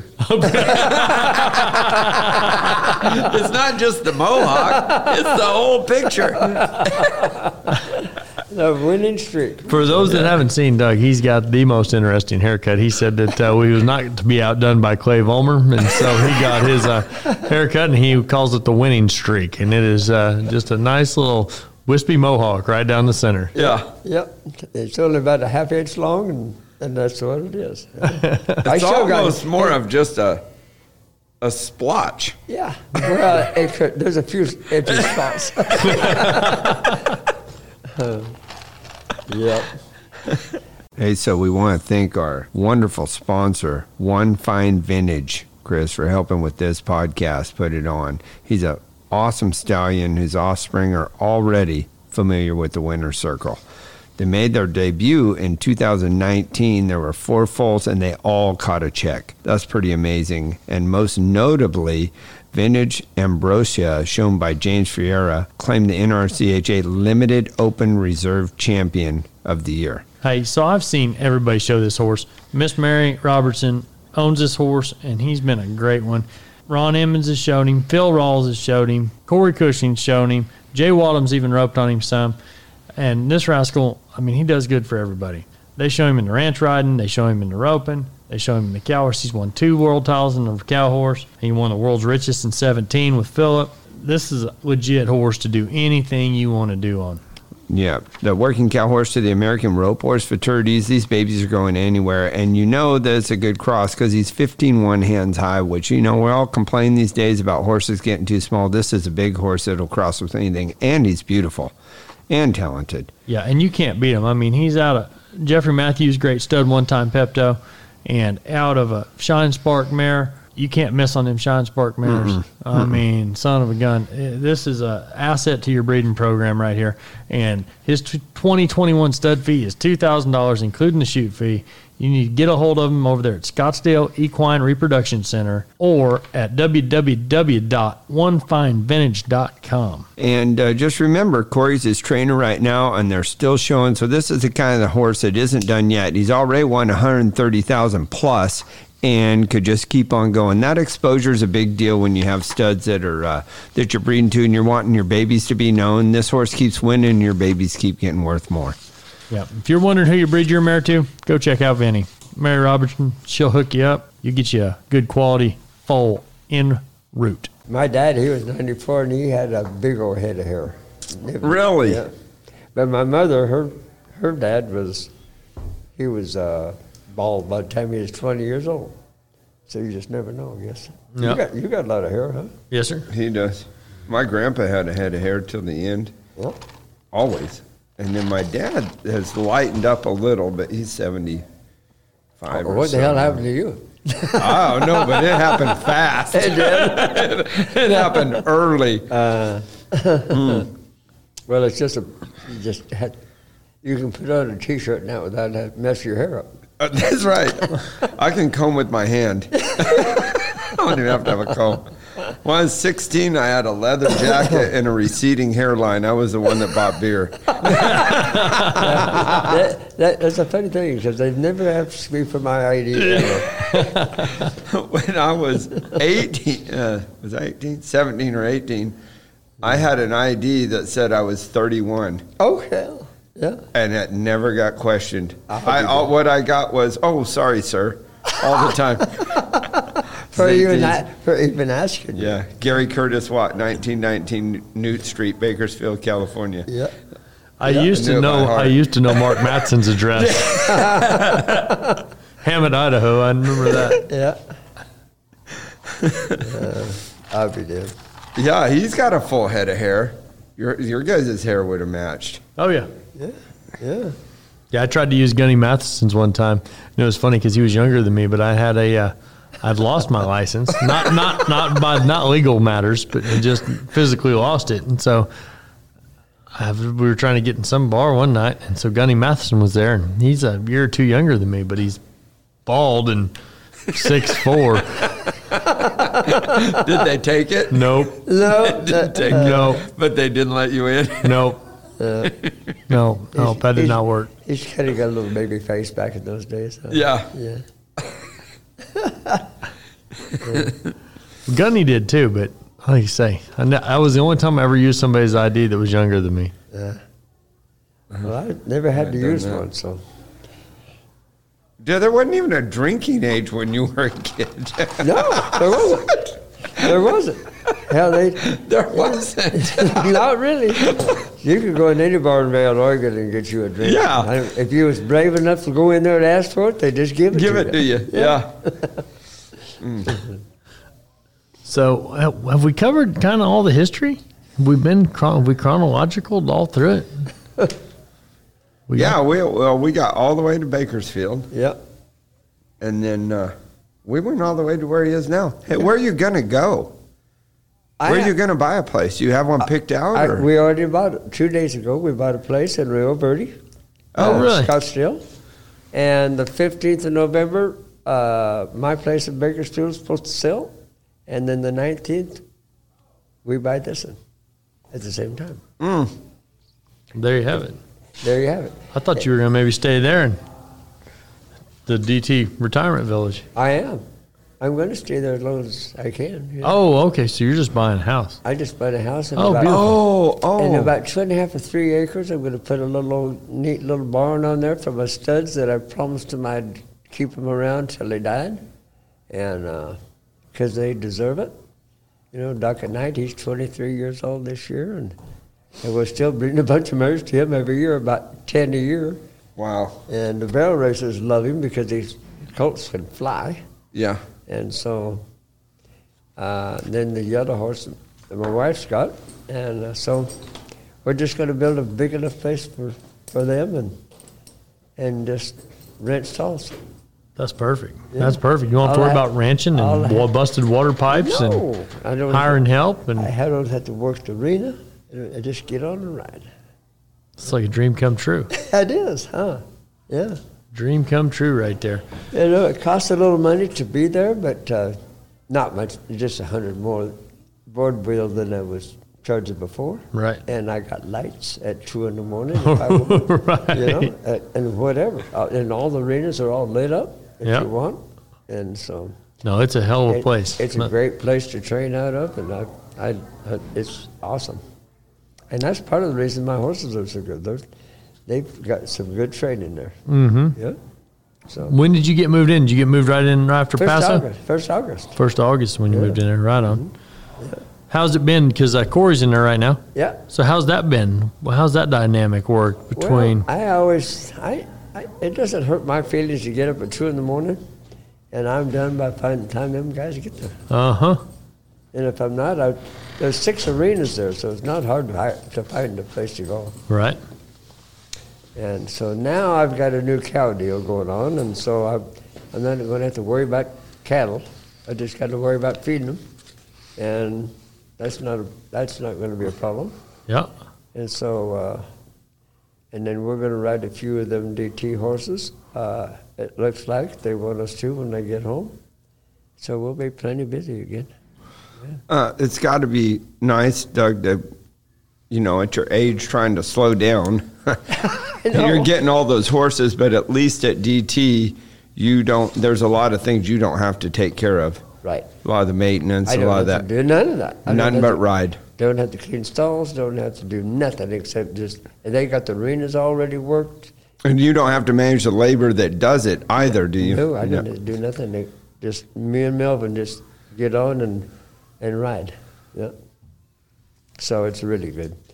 Uh, so far, it's been awesome, and I think that's why my Colts are doing so good because I've just been able- Focused. focused on them really hard, and uh, not overdoing them necessarily, but doing the right thing all the time, and, and I think they're doing good. Yeah.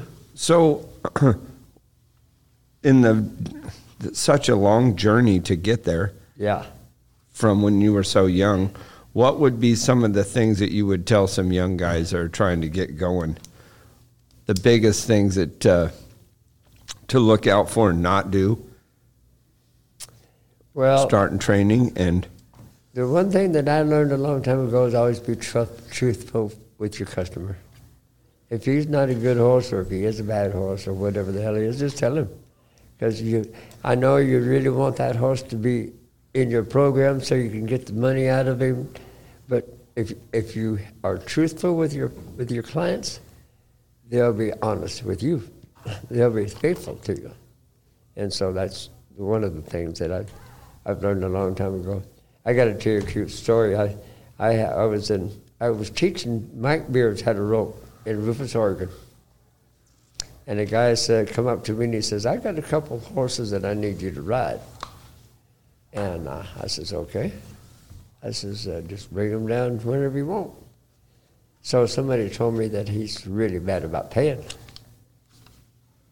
And, my, and the funny thing, I had a, I had a blue heeler dog, and if they wasn't upstanding people, this son of a buck hated them.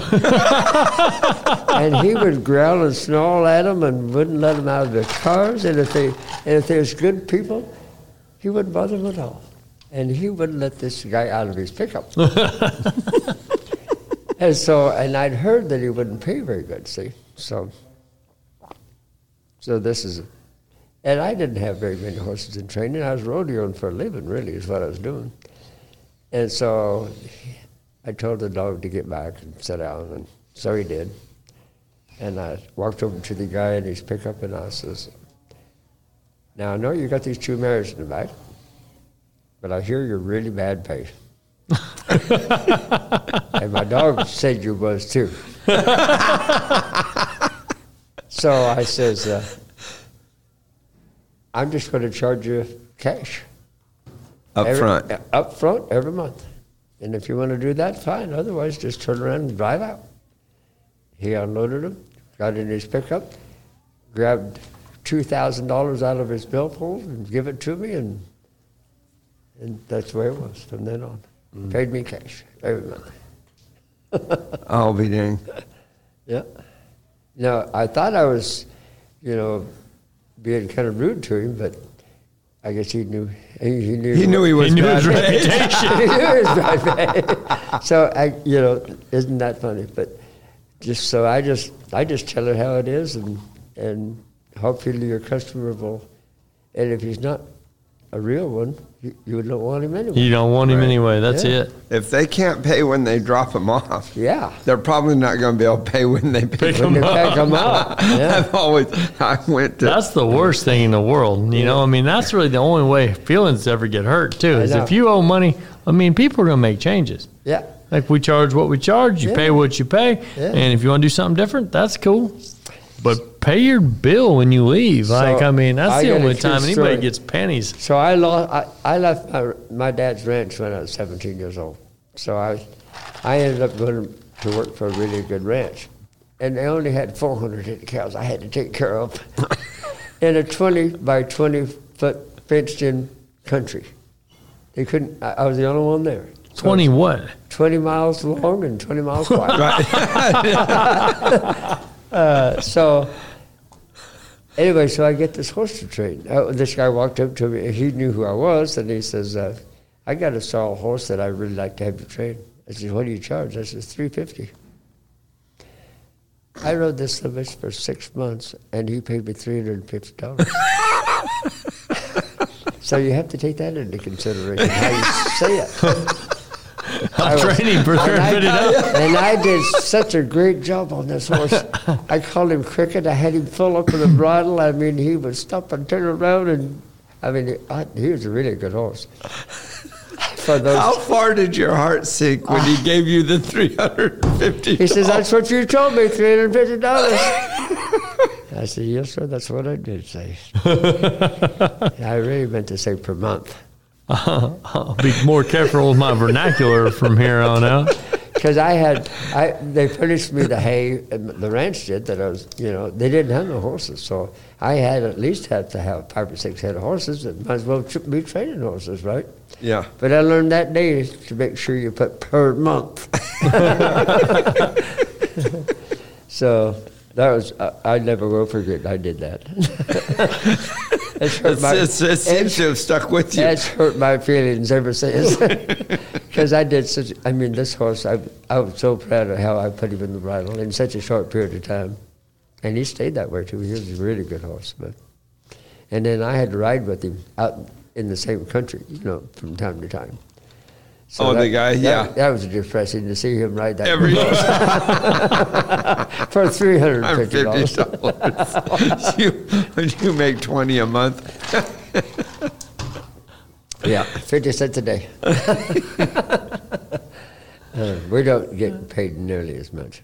Well, now these bridle horses are starting to bring enough that actually we're complaining about how high they are. I know, but, but, but yeah, They're, what wor- they they're finally bringing. bringing what they're. I mean, They're they're still not bringing what they're worth. not really, no.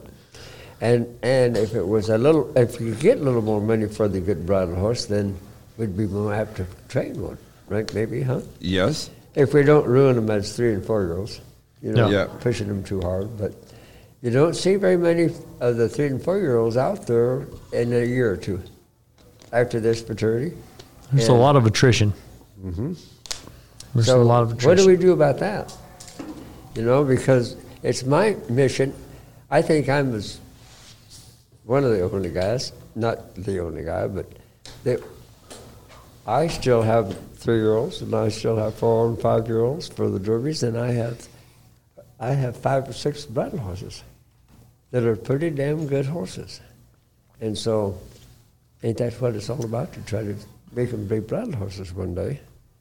But it, a lot of the horses that we see here today will never make it. No, Yeah.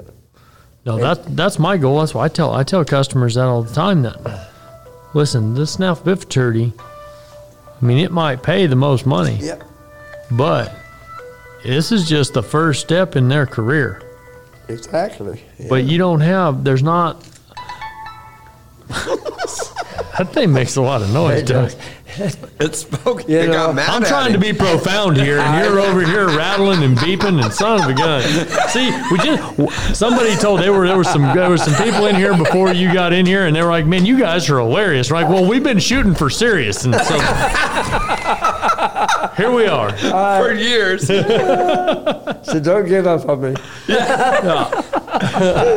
well, you know what though the the bridle thing's going bigger. Yeah. More and more, it's getting so much prestige. Yeah, there's 50 something head of horses in the bridle today. That's Yep. neat. And the derbies are so much And- better. Yeah, but what about the hackamores? They had uh, hundreds of them things. 130 days, or something. I, I heard 130 head in it, Yeah. all total. Yep, Yeah. That's biggest I think it's ever been before Oh, yeah. 75. Yeah.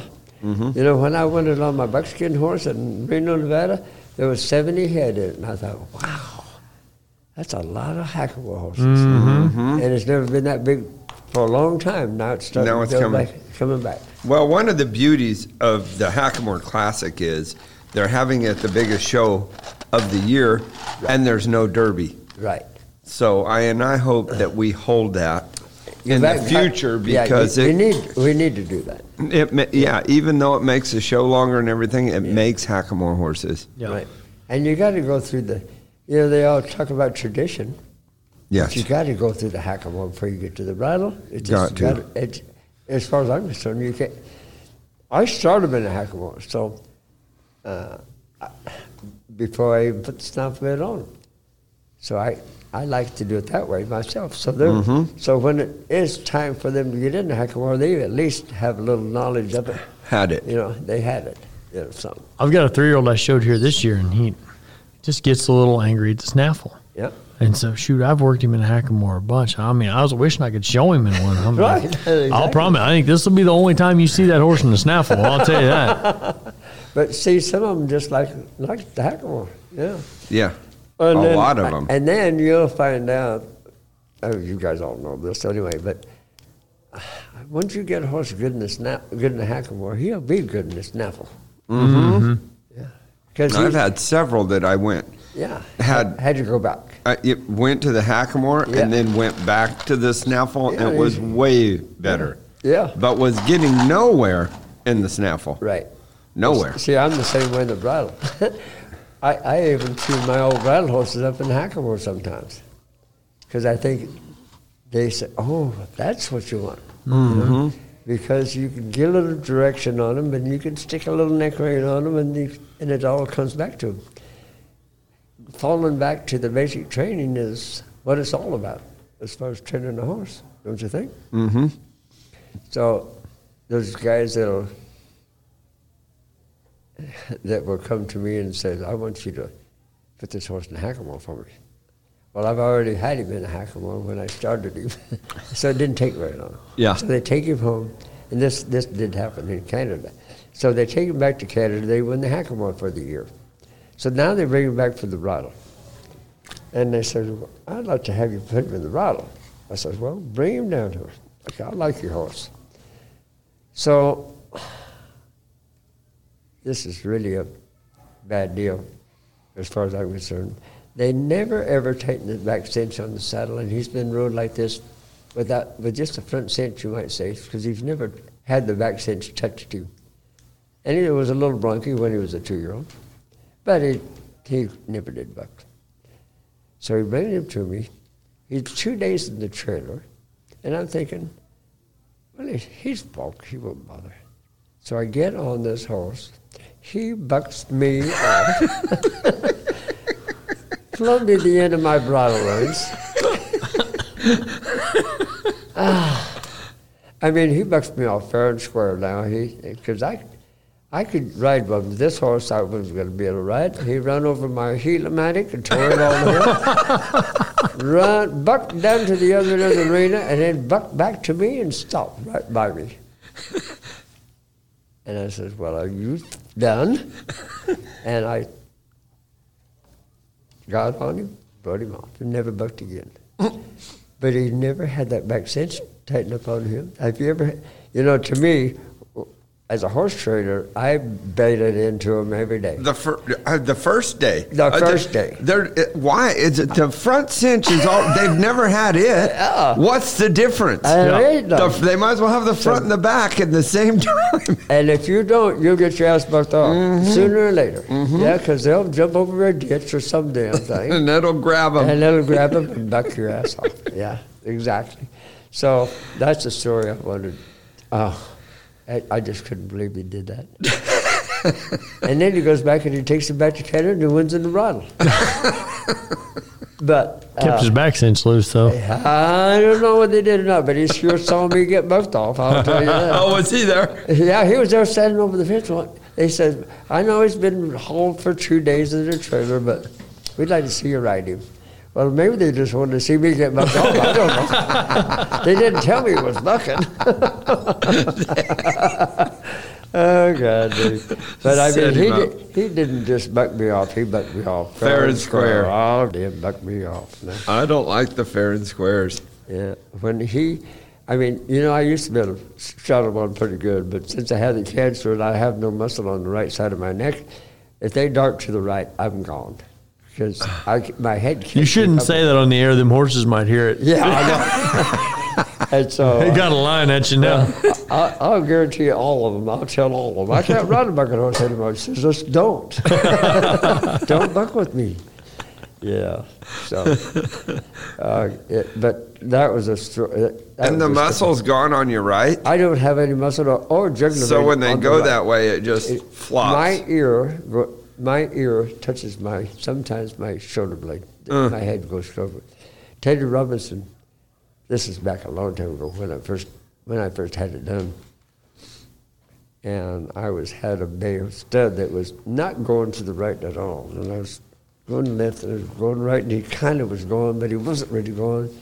And I sparked his ass around, and pretty soon he darted to the right, and my head went right over my shoulder. and Teddy says, Jesus Christ, what was that? he couldn't even see my head anymore because it was on the, it was on the outside of my shoulder. like the headless horseman. Daddy, put my head back up there. That, that scared him to death. That scared him. Yeah. But it's a little better anymore. But but I, if I don't watch a cow, it, it happens. to me, too.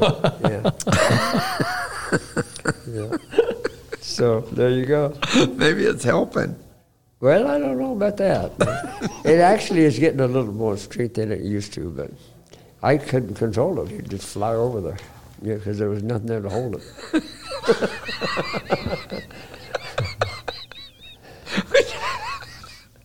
to tie his head over. I know. yeah. I, I needed a s- A little cinch. cinch.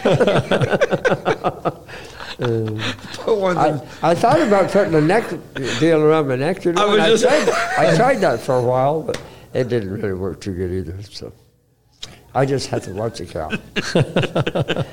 I got to watch where his head goes, so I go with it. so you don't lose yours. But I, it did scare, it did really scare Teddy. I mean, he he was white. He was white as that piece of paper. it was in Bend, Oregon. Remember when he had that futurity Yes. in Bend, Oregon? Yeah, I do remember that one. yeah. That's a long time ago. Yeah.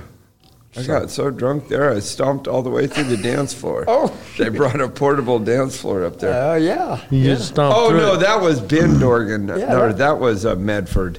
Well, uh, you know what? Uh, Days. It was at the Yeah. Days Ranch. Yeah, Remember? at Bend, I, At Bend, Oregon. At Bend, Oregon, Yeah. that damn Jim Paul Yeah. got me to put on a dancing girl outfit with him and Leslie Day's son. Oh, my- What in the world is But wrong with think- him? I have no idea. What's wrong with him? What's wrong with you? Yeah, that's what I was going to say. Well, I didn't figure he'd be around this much longer. And he's still here. And he's still here. I don't know what was. I don't know what his whole. We had to go up there, and she had some play or something. Uh, I'll be done. Yeah, I kind of missed that group. That was pretty. That good. was- it was a lot pretty of fun. fun. Yeah, that was fun up there. we had good times.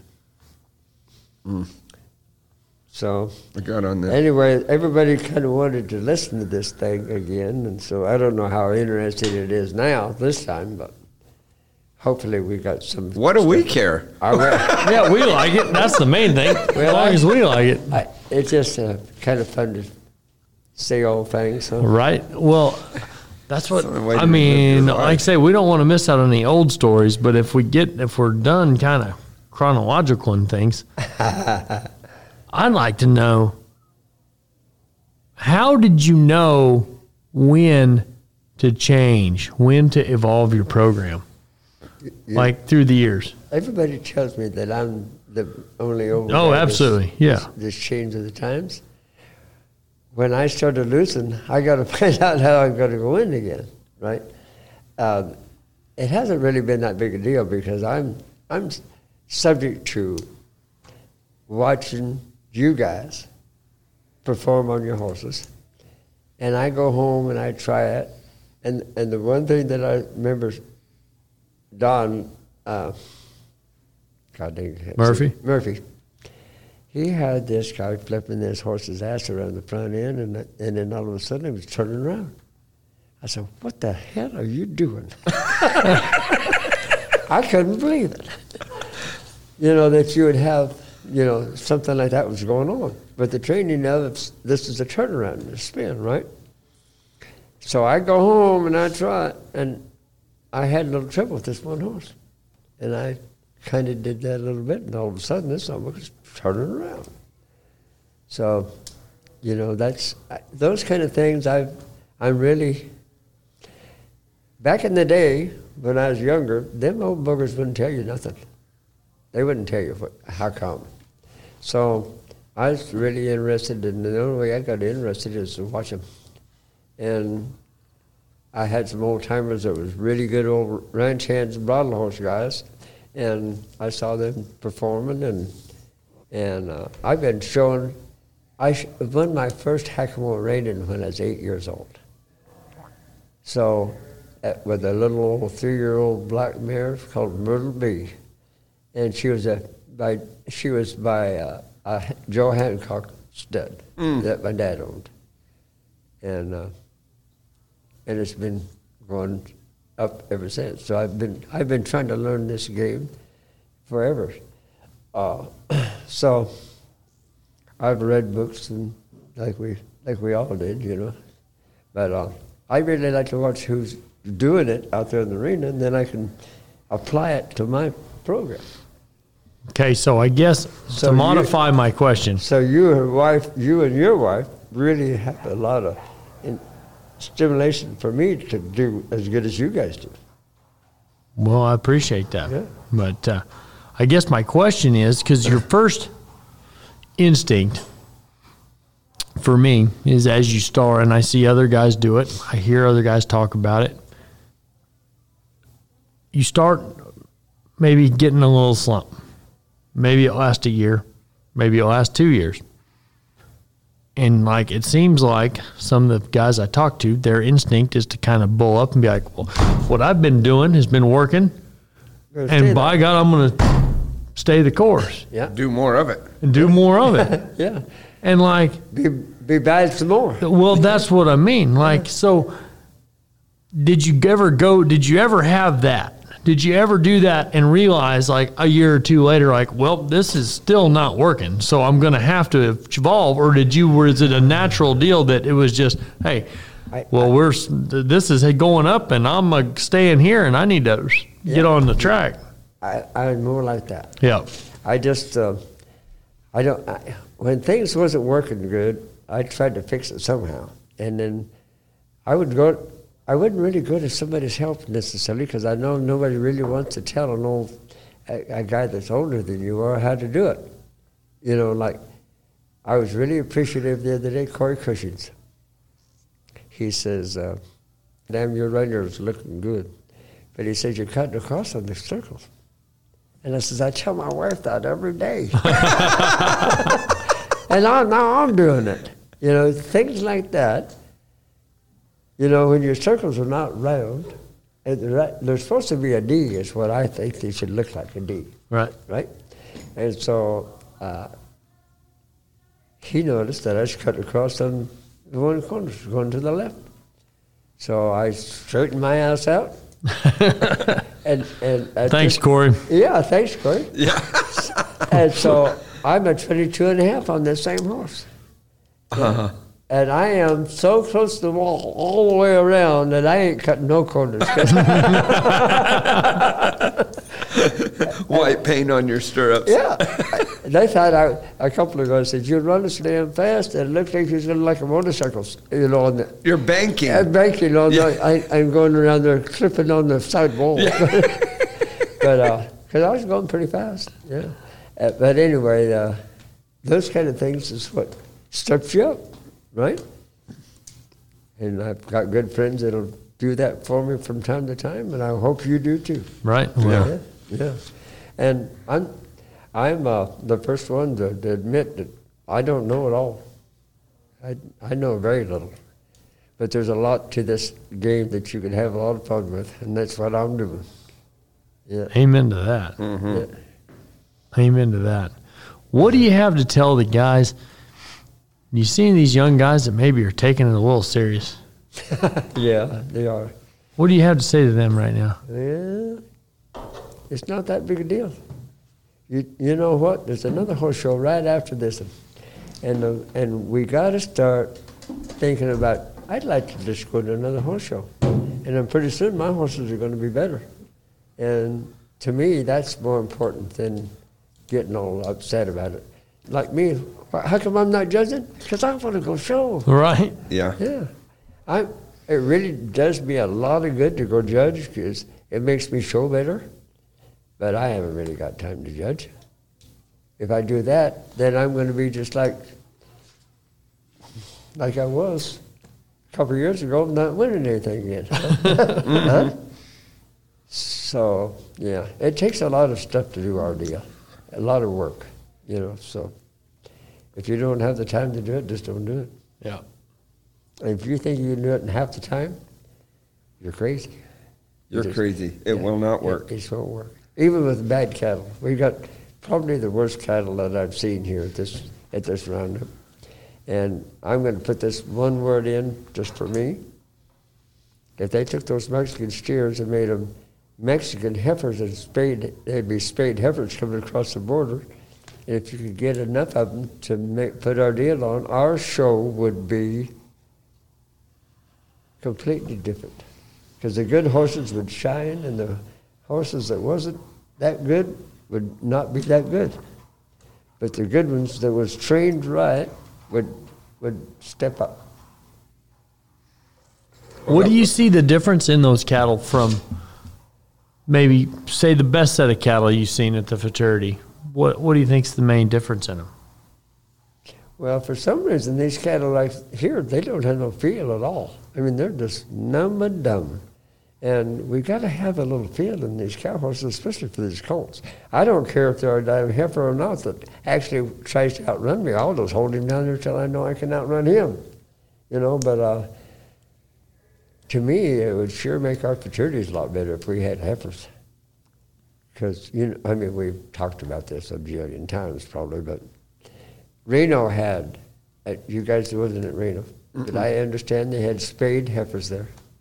And they said they was the best cattle they'd ever worked there. Hmm.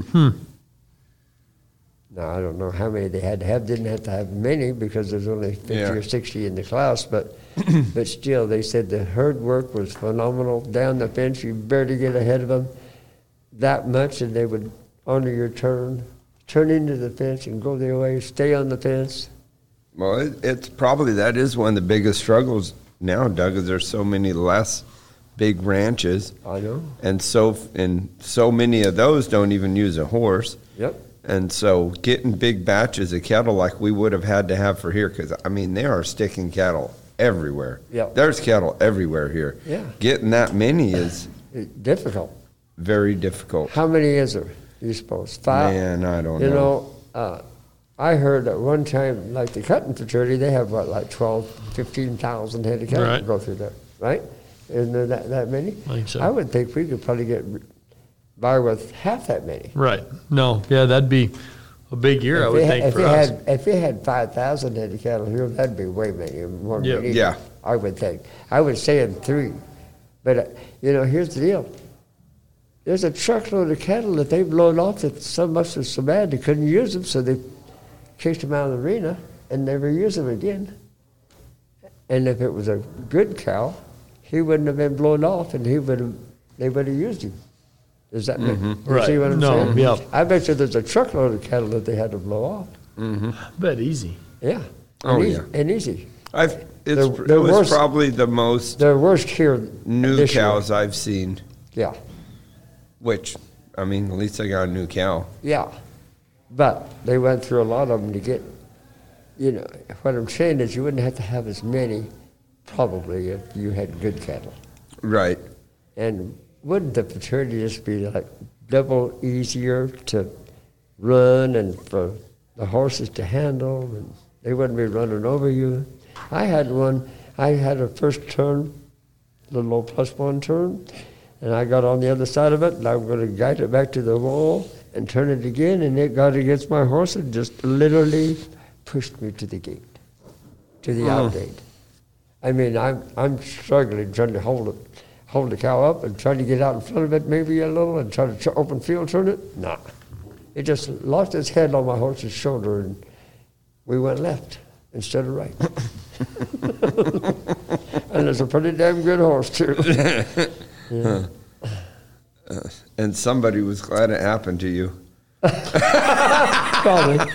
Was that in the bridle class? no. Oh. No. But the, bride, but the bridle castle did the same thing. Whoever oh, well. got the last hole. That was me in the bridle. Did you? Yep. Well, he was. He didn't say it, but he was glad, Doug. I didn't even see it. I, did, I didn't even watch. I just looked it up when I saw the class was over, and I'm like, Yeah. "There's no way this is gonna hold." But I'm glad Boyd tied me. Yeah. yeah, no kidding, huh? but it was tough, and, and he didn't think he was going to make it. Yeah. Yeah, I thought I was out for sure. But, What did it take? 40, uh, 89 and a half. So, oh, he uh, did take it 89. I thought it was 88. I Nope, thought- 89 and a half. Yep, me and Boyd, we split eight. Yep. They took nine back. Yep. Wow. Mm. That's awesome. I'm glad you made it back. Me too. Well, that's pretty good scores. There's so much money to run at, at a bridle horse Yeah. nowadays. Yeah. Really, the best money, if someone was going to buy a horse to watch, Yep. the best money is a bridle horse Sure. because you already know Yep. That they're good Yep. or not when you go buy them. Yep. And then you're running against less horses, and you can run so many times in a year now on a good bridle horse. Right. Yep. And their value, You got the world's greatest. You got the uh, bridle spec at the stakes. You got the bridle spec at the Derby. You got this bridle This class. thing. You got the run for the million. You got It's the world's richest in Las Vegas. there's just bridle class. And it seems like even every small show you go to, they have a good little added money bridle Sure. class. Yeah. And they take the least amount of training. Yeah. Well, they're already broke. They just need to be tuned up a little. I felt it was so awkward this morning. I was out there getting my bridle horse ready, and I was been used to getting these three year olds ready for the Yeah. last week, and I'm like, Right. Well, I guess I better go trot him around and maybe lope him. Maybe I ought to lope him off. Make sure he lopes off good. I guess. I mean, well, I don't know what I don't know what I'm gonna do with him. I did him in the ranch and heritage the other day, and he seemed to be fine. Worked a cow in there, and he was all right. So let's. Uh, Just I- do it. yeah, I mean, I got him in the pen yesterday morning, just I guess to let him have. I don't know. I mean, just to make myself feel good that I got him in there. Yeah. It was for you. Yeah. It was all for you. Yeah. but it's you got to trust your horse, though. Right. Yeah. But there's getting to be some really good bridle horses now. Man. Wow. Oh, f- how many do we have? 50 at the- 51. 51 at the world's greatest this oh, year. Oh, oh, no, no, I, I don't know. Maybe more than that. I can't remember. I don't remember. It was above 50, though, I Yeah, believe. It was above because that was the year before. It was Yeah. maybe 60 Yeah. and 20 some youth kids. Yeah, it's awesome. It's getting to be, I think it's going to be a big part of answering your other question on how to get all these to the bridle or more of them. And hopefully, more of these, even if they're not good enough to go to the world's greatest, they go to all the other Sure. bridle classes there Right. are. Yeah. I think the demand for the bridle horse, I hope, is going to, I hesitate to say improve, but maybe change the way we train some of the three year olds and four year olds and try and train them a little more with that bridle class in mind. Well, I do all mine that way. Yeah, well, that's we've talked about this before, See, but my direction rein don't mean that's the way I want to go. My neck rein does. You know, so they're pretty well. I'll bet you I can put a bridle. I haven't had a bridle on them. I don't try not to do that. I see a lot of guys using little bridles on them, the chin strap on them, and I use my little string bit from time to time on them. But they all know how to neck rein. By the time they're coming three year olds, they already know that trick. So if they can pack my bridle, they can be bridle horses. So t- to me, I think everybody should train one like that. Mm-hmm. I mean, that's the way I do it, but it doesn't mean it's the right way. But it, but my horses, I can put them in the bridle pretty damn quick because I make the neck rein be the execution rein instead of instead of the direction rein in my foot, it's no foot, but direction rein and neck rein is the execution rein. Does that make sense? Yes, sir. Mm-hmm. So to me, when I go to put one in the hackamore or the bridle, they're already know what the signals are. Well, that's the purpose of the whole training process, right? Right, Is to prepare them for the next step. For of the next step up. Yeah. So you can take it. I mean, it's kind of like when people tell me that this deal's so bad because it contradicts itself. Well, it's kind of the same deal as the snaffle and the hackamore and the bridle. I mean, that's kind of what I hear. If Yeah. you tell me that the herd and the rein and the fence all contradict, well, you might as well tell me that the snaffle and the hackamore and the bridle all contradict. Right. Well, it depends how you use them. That's exactly right. Mm-hmm. And so if you use them like you are preparing this horse to be a bridle horse one day, it'll all come together. I think. I mm-hmm. think I, I think I have two as good a bridle horse as there is in the world, and they've all both went over two hundred thousand, so they can't be too bad.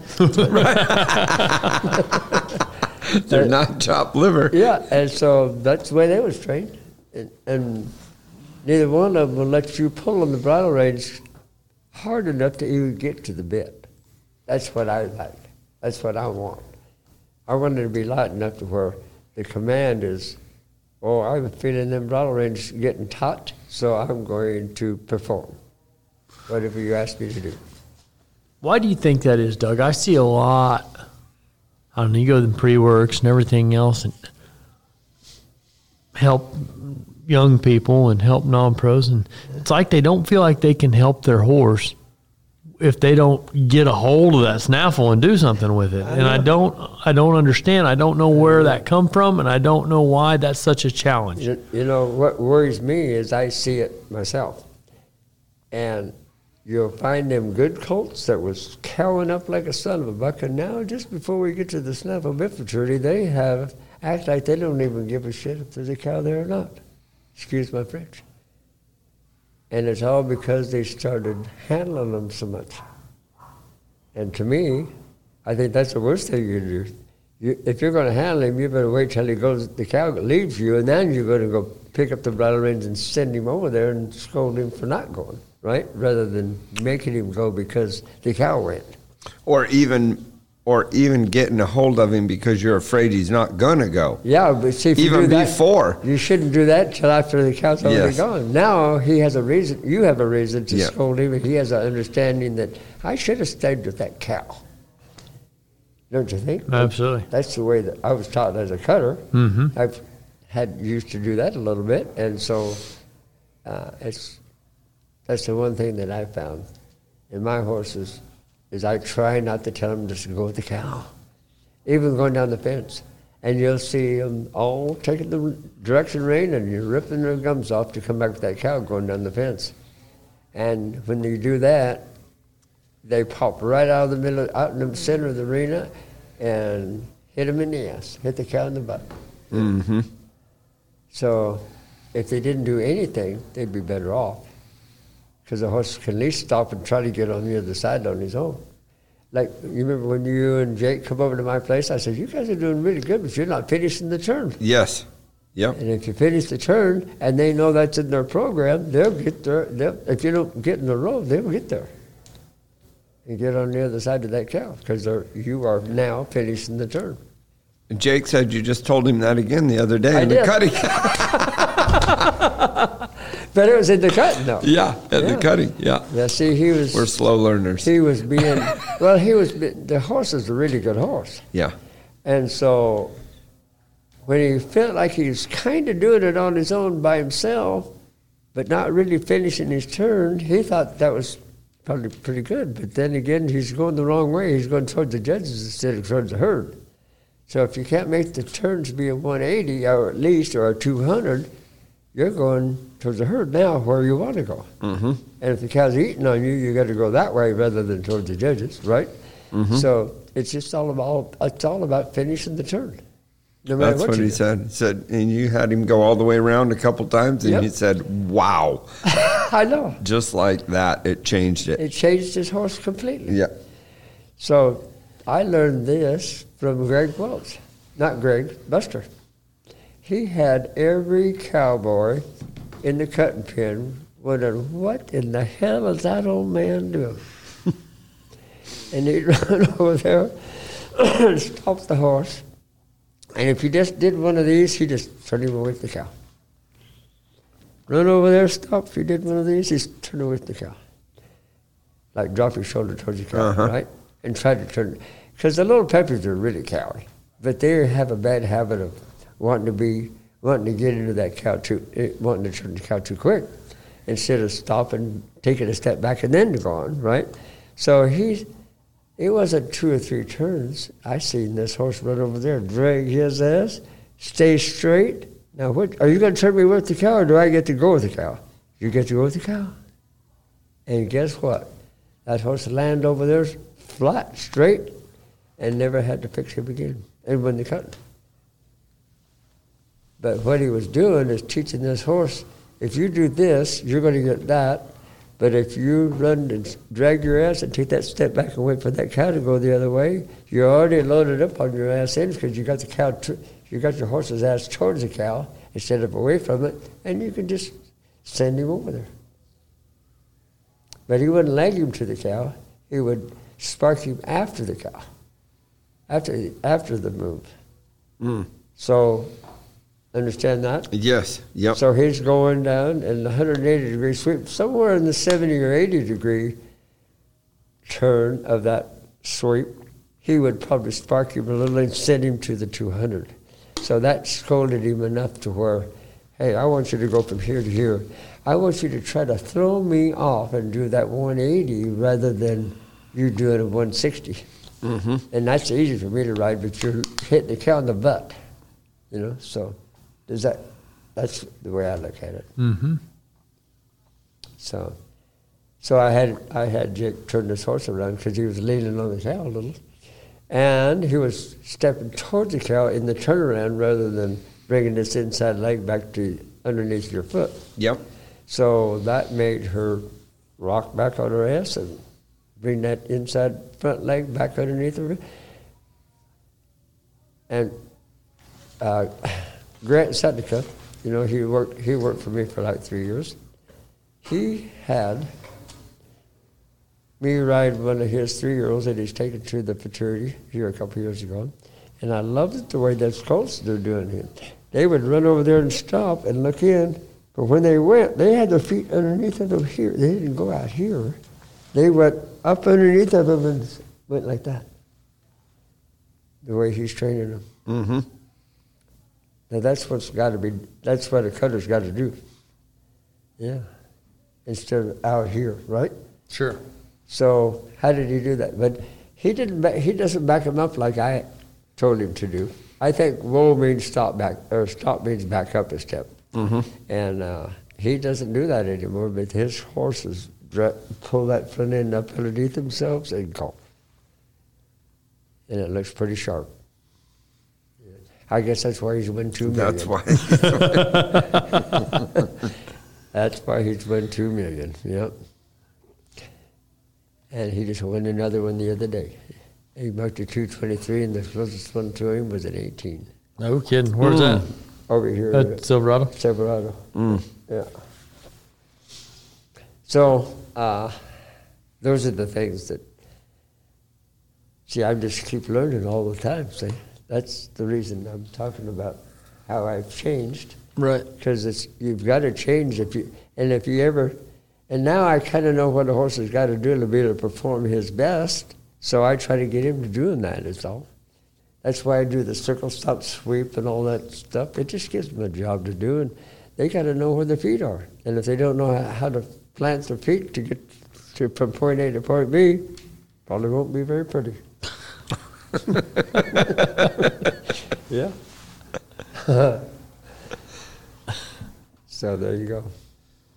Well, what do you what do you got? What do you got planned? What do you got? What do you what do you think?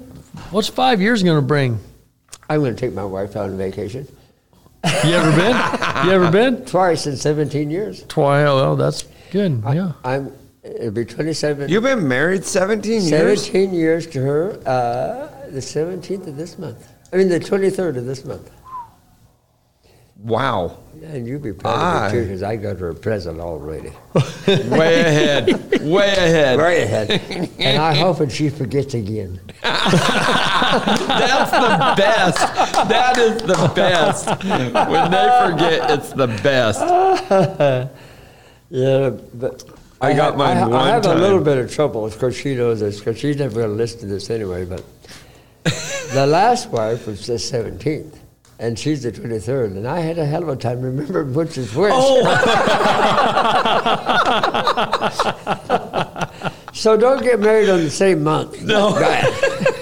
I could never remember where I got married, so I uh-huh. put it on my gun safe as part of the Oh, yeah. as part of the combo. So now I know it's ninety four. Yeah, yeah. Isn't that something? Uh, That's yeah, awesome. I could never remember. Once I put it in there, it's I'm golden. Yeah. yeah, it's, it was uh, 1023. Yeah. So there's enough of that. No. but I do have the present, though. She's going to like it. But she's a little hard to buy for because she's got everything. She's got me. Yeah, yeah. you can buy her a toupee. I know. or I could give her a more. Who needs a toupee when you got a winning streak? Yeah. Don't need a toupee if you got a winning streak. Saying maybe that's how come I'm doing so good because of my s- winning streak. I, it could be. Could be. I'm a little superstitious. You better not shave it off. You'd Not be yet. like Samson. Not yet. Not yet. Be like uh, Samson and Delilah. Yeah. Yeah. so, what are we going to do now? Well, I wanted to ask um, I wanted to ask what you see in the fence work nowadays that's really good. You know that they're, everybody's doing better, and what you see that people need to work on or just stop doing. Well, I've been watching a little bit here. These cattle are so, they're just not very nice to us. But uh, a lot of guys aren't letting them cow. They're all pulling their face into the, into the cow, what I call blocking the cow. And the blocking the cow is okay if you've got a cow that won't take it. But, but uh, it's so nice to be able to have cattle that have enough field that you all you have to do is You don't ride- have to pull. you don't have to pull, you just let Yep. the horse cut. In all reality, the fence work should look, look like the cutting, only Tom Lyons when the guy named cutting. I mean, when the fence work, he won the futurity on Ducks Oak, and he was 20 feet off the goddamn fence the whole time. But he just cut the cow going down up. The cow run like a sunbuck. He just stopped, went back with it, stopped, went back with it. He had a little trouble circling it. I don't think the horse ever did circle. you know, this is hundred years ago, of course, right? But it's the same. It's the same concept, right? So uh, a lot of guys are trying to still think they're going to be so tight on the cow that he that that they're going to mash him in the turn, and to me that just don't really work very well.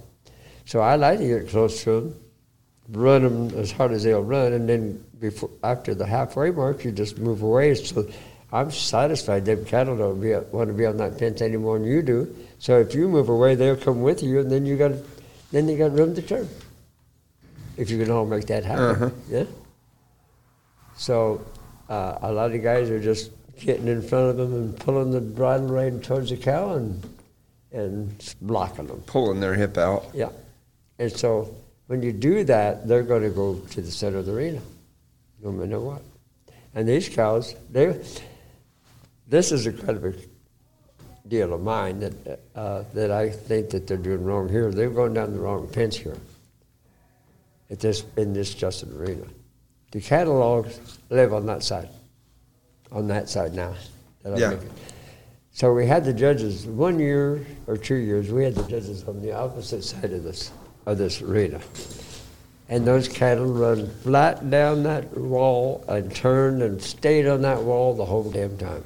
Now I've brought this up to the committee, and one thing or another, they think I'm full of bull, but they feed them cattle on the other side of that wall, and they don't think that those cattle know where the hell they're at, but they know where they're at. And if they would put the judges on the other side and let us go down the right wall Yeah. instead of the left wall, those cattle would stay on that wall and it'd be a hell of a lot better cow works.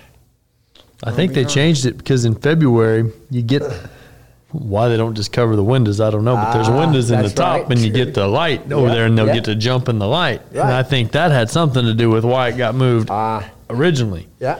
But But, uh, but I'm with you because them cattle live. Them cattle were- live right on the other side of that fence, right Yeah, there. On and the, they, and Yep. they think, and the guys say, well, they don't know that. The hell they don't. They know, them Mexicans are smarter than hell. And they know where they're getting fed. And they will stay on that wall. The year that, or two that we had it that way, they was perfect down that wall. Well, there's no sin to go down that wall, No. but I never even thought to try no, it. No, but I mean, well, I've seen them try it because they got away from them. They Right. just stayed on that wall. Yeah. We go down that wall quite. A, did we go down that wall in the pre paternity? no, we used to. For some reason, maybe the electrical or whatever, it's more difficult on the other side. Uh, So I, I don't know if that's right or wrong. That's what I'd heard at one point that it was expensive to move the setup to the other side, Yeah. which I don't, um, I don't know why, but What, what what matter would that make if they started out over there? I don't have no idea. yeah. So anyway, to me, that, that not only having better cattle and having maybe heifers, it would be better to go down the right fence. I mean, the right fence to me is like like it does here, hmm the other wall. Yeah.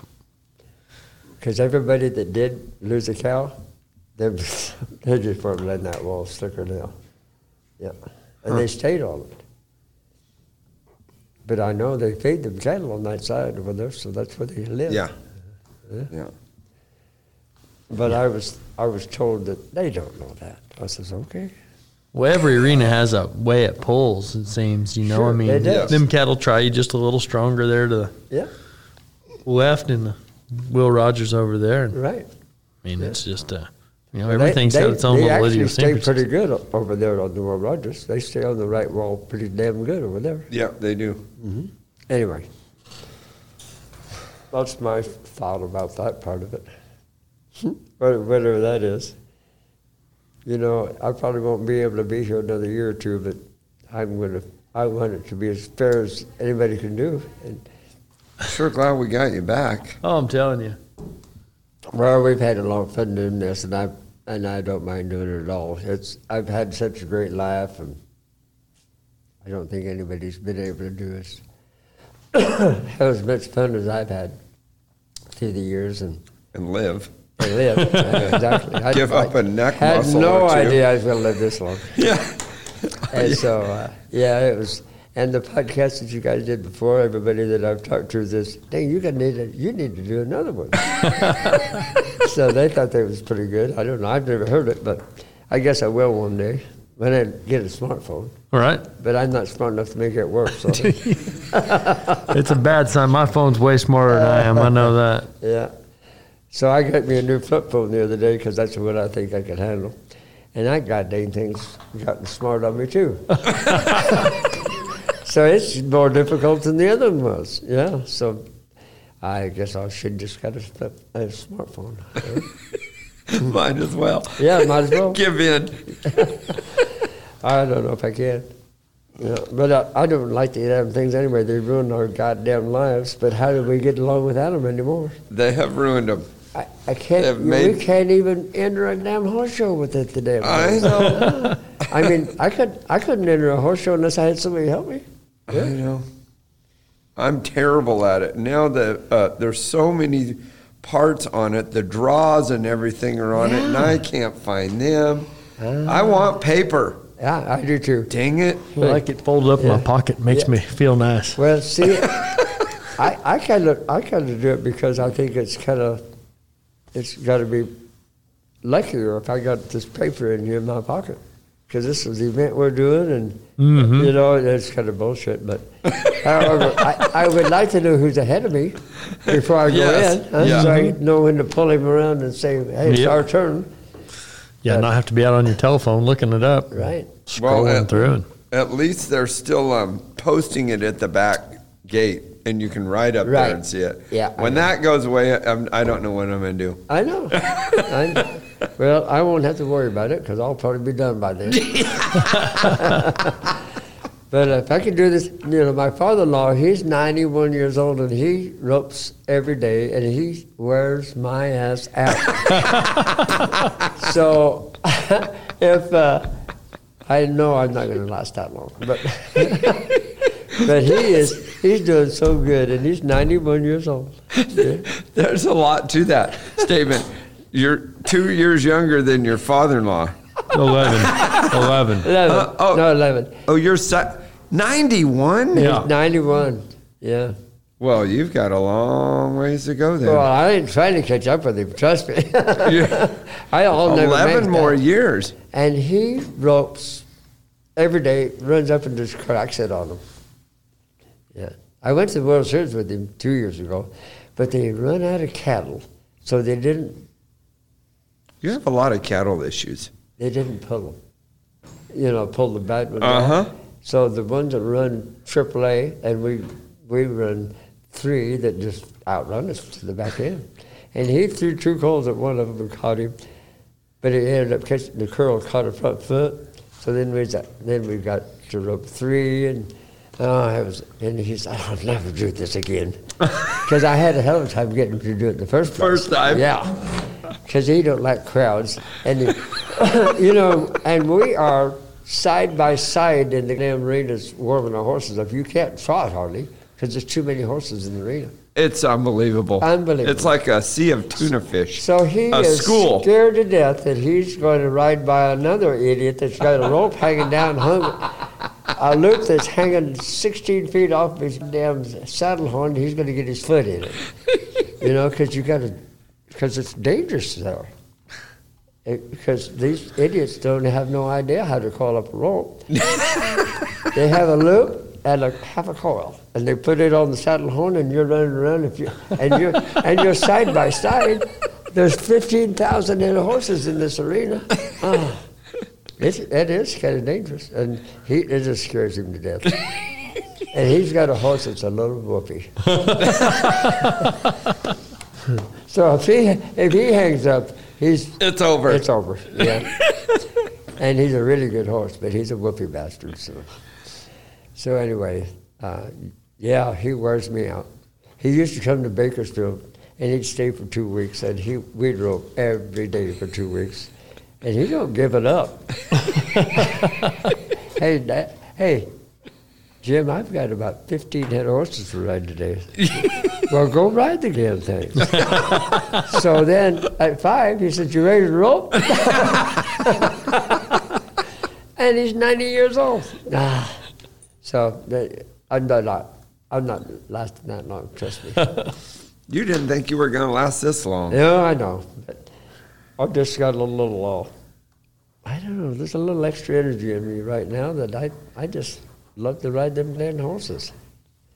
And I, everybody says, why are you riding the two-year-olds? Because I like riding two-year-olds. it's an enjoyment for me to start them here and end up over there.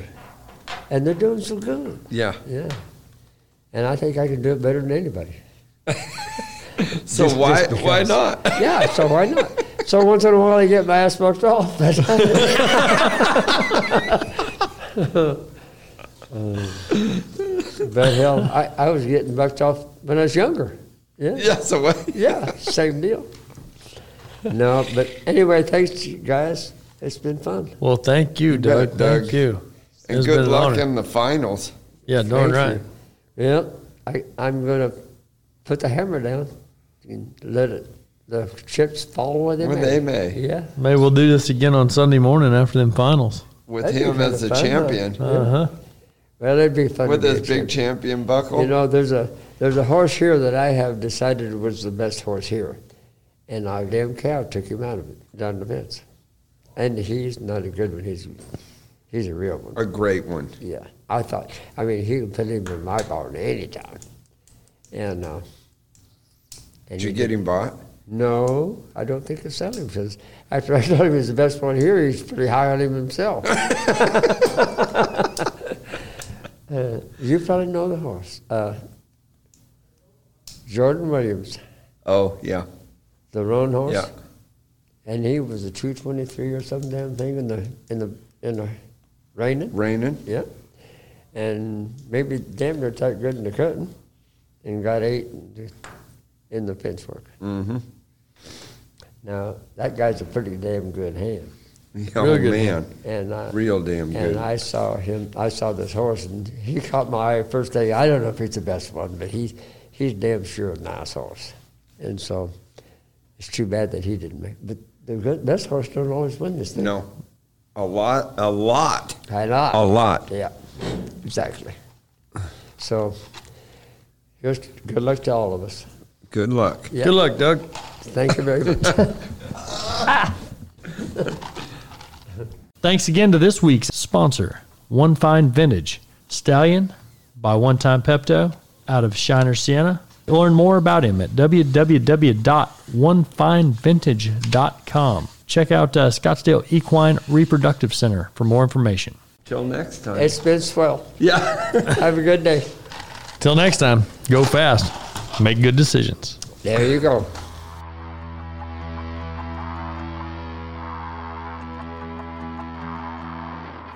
Thank you for listening to Cowhorse Full Contact. Please like our Facebook page and follow us on Instagram to stay tuned for future episodes.